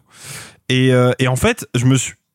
la réflexion que je me suis faite, c'est quel est le film de Jeunet qui se rapproche le plus d'un film de Cimino ? C'est vraiment la réflexion que je me suis faite. Et en fait, le truc, c'est que mon intuition s'est révélée exacte dans le sens où je considère que Un long dimanche de fiançailles rentre dans la liste très courte des films miracles. C'est-à-dire que vraiment, sur le papier, qu'un film d'une densité et d'une complexité pareille puisse être à ce point-là réussi, maîtrisé, incarné, c'est vraiment, vra- ça, vraiment ça relève du miracle. Et euh, pour le coup, il y a un autre film qui pour moi rentre dans cette catégorie, qui est, encore une fois, je suis désolé, je me répète, Voyage au bout de l'enfer de Michael Cimino. Et pour moi, Un long dimanche de fiançailles est le pendant français de Voyage au bout de l'enfer, dans le sens où c'est une grande fresque qui choisit de d'aborder par le prisme de l'intime, par le prisme des relations qui unissent ou désunissent les êtres humains, le spectre de la guerre. À ce à ce sujet-là, le film m'a rappelé un autre cinéaste dont on avait déjà parlé succinctement quand on avait parlé d'Empire du Soleil. Patrick Woodman ? Non. À chaque épisode. À Pierre déjà, Woodman. Déjà, c'est Pierre Woodman. S'il te plaît, respecte les grands auteurs. Cite leur nom correctement. Euh, mais non, en fait, moi, le, le cinéaste que ça m'a rappelé, c'est David Lean. Parce que pour moi, dans Un long dimanche de fiançailles, il y a la même optique que dans le cinéma de David Lean, qui est de prendre une grande période de l'histoire et de choisir de la raconter par le prisme de l'intime. Et en l'occurrence, moi, ce qui m'a beaucoup touché dans le film, je, encore une fois, je, je veux pas paraphraser mes, euh, mes camarades, le film est formellement extraordinaire, c'est maîtrisé du début jusqu'à la fin, c'est un très très très bel objet de cinéma où, et ça ça vaut le coup quand même de le redécouvrir aujourd'hui, on voit que ça coûte cher et on voit que ça coûte cher pour des bonnes raisons. Encore une fois, ça c'est un truc qui s'est un petit peu perdu dans le cinéma actuel. Là pour le coup, on comprend pourquoi le film coûte aussi cher et pourquoi c'est une coprode franco-américaine, faut le préciser quand même, hein, c'est un film distribué et coproduit par Warner Brothers. Et pour le coup, moi ce qui me ce qui me fascine dans Un long dimanche de fiançailles, c'est que le film par le prisme du personnage de Mathilde, qui est confrontée à un deuil impossible, choisit de ne pas l'accepter et finalement, je n'en révèle pas plus, euh, arrivera d'une manière ou d'une autre à trouver le juste milieu entre l'acceptation de la mort et sa négation. Comment ce film-là, par le prisme de son personnage, traite du deuil de la Première Guerre mondiale. Mais c'est pas que du deuil, c'est ça qui est fascinant aussi à travers Un long dimanche de fiançailles, c'est que ça te parle de destin de femme brisé. Et t'as énormément de Bien personnages sûr. féminins dans le récit qui reviennent, que je trouve tous bouleversants. Que ce soit le personnage de Jodie Foster, avec son rapport très complexe à son amour à Daroussin et ce qui s'est passé pendant la guerre. Le personnage de Marion Cotillard, qui a décidé elle-même de ne pas accepter le deuil et de le combattre d'une manière en plus opposée au personnage de Mathilde, d'Audrey Tautou, qui viennent tous les deux se compléter et avoir un écho. Je sais pas si toi, Rita, tu l'as ressenti, mais je trouve que la construction du féminin dans Un long dimanche de fiançailles est, d'une, d'une, est une de ses grandes forces. Alors, bon, j'ai pas envie de venir... Surtout que j'arrive après trois témoignages qui sont plutôt positifs, à peu près. Non. Au moins deux. Euh, je, je suis d'accord. Alors moi, j'aurais pas du tout remarqué hein, l'idée des personnages féminins intéressants. J'avoue que je, pour moi, tout le monde était à un pied d'égalité, même si c'est intéressant de voir l'arrière et pas que l'avant de la, la, la Première Guerre mondiale. Pour moi, c'est que les femmes qui sont, euh, qui sont mises en avant, justement. Pendant que les hommes se battent et meurent, les femmes, il euh, y, y a une véritable souffrance et comment elles vont essayer de se reconstruire alors que les hommes les ont abandonnées. Et en plus, il n'y a pas que de l'abandon. Enfin, le personnage de Jodie Foster, c'est un peu le passage qui m'a le plus fait marrer, je pense. Peut-être que je n'ai pas d'émotion, mais moi, je n'ai pas trop aimé le... Enfin, c'est pas... j'ai pas vraiment été émue par le film. Je vois tout ce qu'il y a de formel, euh, mais, mais en fait, je le rapproche de Le Patient Anglais et Out of Africa, qui sont pour moi deux autres films où je vois tout ce qu'il y a de formellement incroyable et de d'acting incroyable, mais je n'arrive pas à rentrer dedans parce que je n'arrive pas à émotionnellement être entraînée par l'idée d'une guerre où une personne en attend une autre. Et je, c'est, je pense que c'est entièrement un problème... Euh, enfin, pas un problème, mais euh, une, peut-être une appétence que je n'ai pas par rapport à ce genre de cinéma-là. C'est pour ça que j'ai pas envie de cracher dessus, parce que c'est, objectivement, je trouve ça plutôt intéressant et c'est très jaune, mais c'est très beau. Euh, y a, y a, en fait, pour moi, bizarrement, je vais rapprocher ça du cinéma de Wes Anderson d'une certaine manière, parce qu'il y a beaucoup de quirks dans ce film. Mais c'est ultra formaliste. Mais oui, mais c'est, c'est, c'est, ça, ça a vraiment très rapport. Voilà, il y a beaucoup, beaucoup d'histoires, beaucoup de choses qui se passent en même temps, mais autant chez Wes... Ça a vraiment très rapport. Ça a vraiment très rapport. On s'est regardé vraiment avec Simon. C'est pas français, quoi. Ouais, ça a vraiment très rapport. Oh là là, et les, Québé- pas, les, les Québécois veulent te tuer, ça y est. Putain, et moi, je supporte pas les gens qui font des accents. Hein. Oh, oh, bien sûr. Moi, je peux faire plein d'accents. Enfin, moi, j'ai euh... pas beaucoup de rapport. Mais pourquoi toujours avant que moi je dise des choses, c'est horrible. Excuse-moi, vas-y. Um... J'ai noté une phrase qui, pour moi, est significative du reste, c'est « Quand ils ont fait l'amour la première fois, il a posé sa main sur son sein. » Et à partir de cette phrase, je me suis dit « Oh, j'ai la flemme. » Parce que, euh, j'en ai, en fait... c'est vraiment un, un, enfin Jean-Pierre Jeunet dans ce film-là, et je me souviens plus d'Amélie parce que je l'ai vu que quand j'étais enfant, mais euh, de ce, ce peu de, de considération que j'ai pour lui parce que j'ai pas vu grand-chose, fait que il voit les femmes par son point de vue à lui, qui fait que moi je trouve ça marrant de loin, mais que j'arrive pas à être hyper emportée par l'histoire et que j'adore Audrey Tautou dans ce rôle, je la trouve trop mignonne euh, et j'ai, je me souviens plus trop d'Amélie, mais j'ai l'impression que c'est un peu le même rôle qu'elle avait dans Amélie, dans le sens d'une ah, non, ok je me tais très bien, ah, non, mais... non, mais, non, bah, non, ceci, non, là, là où tu as raison, c'est que c'est un récit mu un par une idéaliste. Voilà, c'est, c'est pas la même, c'est... mais c'est un récit mu par une idéaliste. Clairement pas la non, même. Non, je voulais, je voulais, en fait, je, je reformule, je voulais dire que c'est vraiment une Amélie idéaliste. Amélie est beaucoup dans... moins brisée que Mathilde, par voilà. exemple. Voilà, mais, mais c'est une idéaliste dans le sens où elle, elle, elle croit très fort. Elle a ses superstitions, elle a ses petits tocs, ses petits trucs, ses machins qui, qui font que c'est un personnage marrant parce que elle a ses petits trucs. Où elle dit si je compte jusqu'à sept et que personne n'est rentré, c'est qu'il est pas mort. Voilà, ce genre de choses que je trouve marrantes, mais qui arrive pas, que j'arrive pas à rentrer forcément dans l'histoire à cause de slash grâce à ça. Mais ils sont des personnages qui sont en fait issus de l'enfance. C'est ça qui est intéressant, c'est qu'ils te créent des adultes qui sont des grands enfants et ils Exactement, te le montrent ouais. même dans Un long dimanche de fiançailles au moment où le personnage de Mathilde a viré vers quelque chose de beaucoup plus adulte parce qu'elle est obstinée par sa quête et que les garçons sont à l'extérieur à jouer avec la mobilette, à jouer avec le vélo et que t'as vraiment les nanas qui les regardent en mode bah putain les gars, les mecs tu les laisses trois secondes c'est juste des gamins en fait hein, vraiment c'est un euh... peu ça. Non, non je suis d'accord en fait le truc c'est que du coup je suis un peu déçue parce que je l'ai vu ce matin et que ce matin j'avais, j'avais envie de rentrer dans une grande épopée. J'adore les, j'aime bien les films longs en plus et, et David Lynch ça m'a étonnée parce que moi mon film préféré de David Lynch c'est un film qui s'appelle Sam et Sam avec Katharine Hepburn qui est une histoire d'elle à Venise qui me fait vraiment beaucoup de bien quand je le vois et ça fait que euh, donc du coup je, je, en, en t'entendant parler de David Lean ça m'a rappelé ce personnage là qui je trouvais merveilleux par sa douceur et par euh, le fait qu'elle euh, elle s'en fiche d'être chiante aux yeux de certains parce que elle est dans sa quête à elle je trouve que ça manque un peu de ça dans euh, ce un film. Long de... Un long dimanche de fiançailles, merci. Ça manque de quelqu'un qui... Euh, f... En fait, je sais pas, même si je sais qu'elle fait tout ça parce qu'elle a une mission précise en tête, j'arrive pas à croire en sa mission précise. Et vu qu'on voit pas assez euh, Gaspard Ulliel qui est tout doux dans ce film et qu'on ne voit pas beaucoup, j'arrive moins à rentrer dedans. Putain, il absorbe la caméra dès qu'il y apparaît. Hein. Vraiment, je, je, je, pense que, mais... je pense que Gaspard Ulliel, dès qu'il apparaît à l'image, il y a un truc qui est magnétique, quoi. Il y a quelque chose... Euh... Oui, et c'est pour ça que moi, justement, j'aborderai pas le final du film, mais le final sur la notion du deuil et sur le jeu des personnages et tout, il y a des choses qui viennent me me bouleverser bouleverser dans cette dernière partie. Hein. Et j'aurais ad... franchement, c'est horrible parce que genre premier degré, j'aurais adoré être ému comme toi parce que je voyais où est-ce que ça voulait m'amener et cette scène-là, je l'ai vue et j'étais genre yes. Et justement, alors, je, j'allais poser la question dans un sens et en fait, en y réfléchissant, je me suis rendu compte que c'était une mauvaise question parce que j'allais partir sur est-ce qu'on pourrait encore faire ce genre de film aujourd'hui et la réponse était oui, bien évidemment. Et euh, je pensais ah, à, je pensais à des films non. Ah, si, parce que c'est parce que moi je pensais à des films d'ampleur et tu vois, je pensais par exemple, en fait, moi la question était différente dans ma tête, c'était je pense qu'on peut encore avoir des films qui ont ces moyens, qui ont ces thématiques et qui ont ces envies. Le problème, c'est qu'on n'a plus les auteurs qui les font. Tu vois, par exemple, je pense récemment, euh, en tout cas des auteurs français, je pense récemment à euh, Xavier Giannulli qui nous faisait euh, Illusion perdue et qui, pour moi, si Illusion perdue avait été servie par une mise en scène aussi virtuose que celle de Jeunet, j'aurais été bien plus emporté par le récit, j'aurais eu un sentiment bien plus euh, d'appartenance bien plus fort dans le récit. Et en fait, je crois que c'est ça qui me manque dans le cinéma actuel, c'est la patte d'auteur plus que les moyens, parce que je pense que ces films-là peuvent encore exister, mais où, où sont les nouveaux Jeunets? Qui sont les nouveaux Jeunets français? Alors, une petite parenthèse, euh, je suis pas sûr qu'il faille chercher les nouveaux Jeunets. Il va y avoir des nouveaux auteurs, il y en a. Pierre Scholler a failli en être un, il s'est fait avoir, il a pas pu faire son diptyque. Euh, avec de, un, un peuple et son roi? Euh, oui, il a pas pu faire le diptyque avec un budget euh, pharaonique qu'il espérait, qu'il ambitionnait. Il a fait Un peuple et son roi, qui est un film... un film incomplet, un film raté, mais un film passionnant et qui a ces ambitions-là. Mais je te dirais un truc tout bête. Et pour se moquer gentiment d'un actuel candidat à la présidentielle qui a le niveau euh, d'un d'un enfant lobotomisé en histoire et qui aurait raté sa cinquième, mmh. eh bien, il faut quand même se rappeler que le plus, des problèmes. le plus gros budget actuel du cinéma français, c'est un film sur les Trois Mousquetaires. Alors, est-ce que ce sera avec la même vision, avec la même ampleur? Je n'en sais rien. Oh, Martin Bourboulon, c'est pas Jeunet. Hein. C'est le mec qui a fait Eiffel. Ouais. Sans, a- bon, sans être, oui, non, sans attends, être Jean-Pierre il n'empêche, Jeunet. Il n'empêche que oui, ça signifie... Il, il a quelques fulgurances, c'est vrai. Et, et qu'il est, et qu'il est extrêmement à l'aise. Et d'ailleurs, tu en avais reparlé dans le dernier podcast avec l'idée de faire du cinéma, non pas d'époque, mais en époque. Et tout simplement, voilà. Rappelons que non, il y a une volonté qui n'a pas disparu en France de faire du cinéma qui parle de nos mythologies, de nos mythes. Et, euh, et il faut pas l'oublier. Et donc, je vais te dire une chose. Je, est-ce que je sais qui est le nouveau Jeunet? Non, mais moi, ça m'intéresse jamais de savoir qui est le nouveau machin. Non, il y a des auteurs qui apparaissent, il y a des auteurs qui naissent.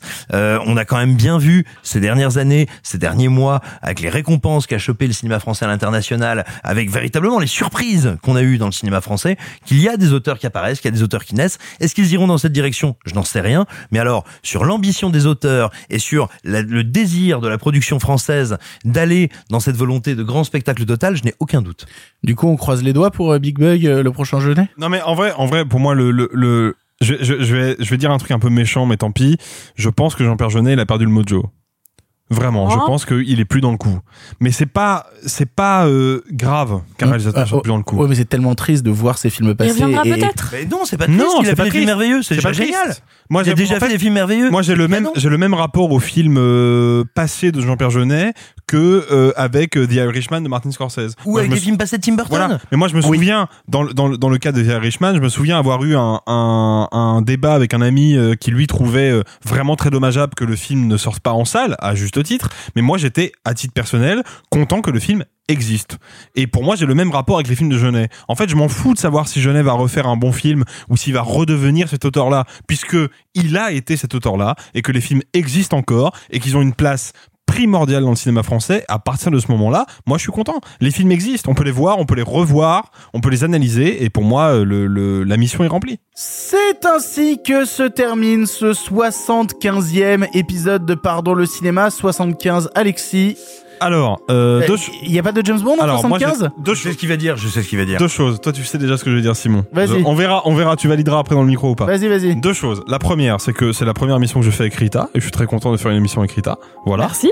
Euh, la deuxième, effectivement, il n'y a pas de James Bond en soixante-quinze à mon corps défendant, mais par contre, il y a Les Dents de la Mer de Steven Spielberg. Fils ah, de Babel. Bien joué. Ouais. T'avais vu clair dans mon jeu, hein. Mais j'ai vu clair dans ton jeu, mais du coup, tu t'es un peu trompé tout à l'heure en disant que le nouvel Hollywood, bah, tu avais oublié de préciser en disant on l'accuse d'avoir d'avoir tué le nouvel Hollywood. En réalité, la mort du nouvel Hollywood arrivait avant et, avec et, Steven Spielberg. C'est la conclusion de l'émission, on est vraiment obligé de repartir là-dessus. Non, non mais attends, je attends, peux. Attends, je... ce qu'on a reproché à Steven oh, non, Spielberg, ce qu'on a reproché à Steven Spielberg, ce qui était un faux reproche, mais ce qui est passionnant, c'est qu'aujourd'hui, alors que plus personne ne reproche, l'émission à Spielberg, est finie. Plus personne ne reproche à Spielberg d'avoir tué le nouvel Hollywood. Simon. Quand je vois son cinéma, je me dis que lui se le reproche un peu. L'émission est terminée, Simon. Je remercie les gens autour de ce micro d'avoir participé. Merci beaucoup, Rita. Avec plaisir. Tu reviendras, hein. Oui, avec grand plaisir. Je, je crois qu'on en a discuté. Je pense que tu vas revenir un peu plus régulièrement et que ça va être cool. Si ça plaît. En dix-neuf cent soixante-quinze, il y avait, le, il y avait un, une après-midi de chien. Voilà, je le dis. Non, oh, ça marche aussi. soixante-quatorze Euh... Letterboxd mais du cent quinze on va dire cent quinze Ah, okay. Ouais, merci beaucoup, Alexis. Merci, Victor.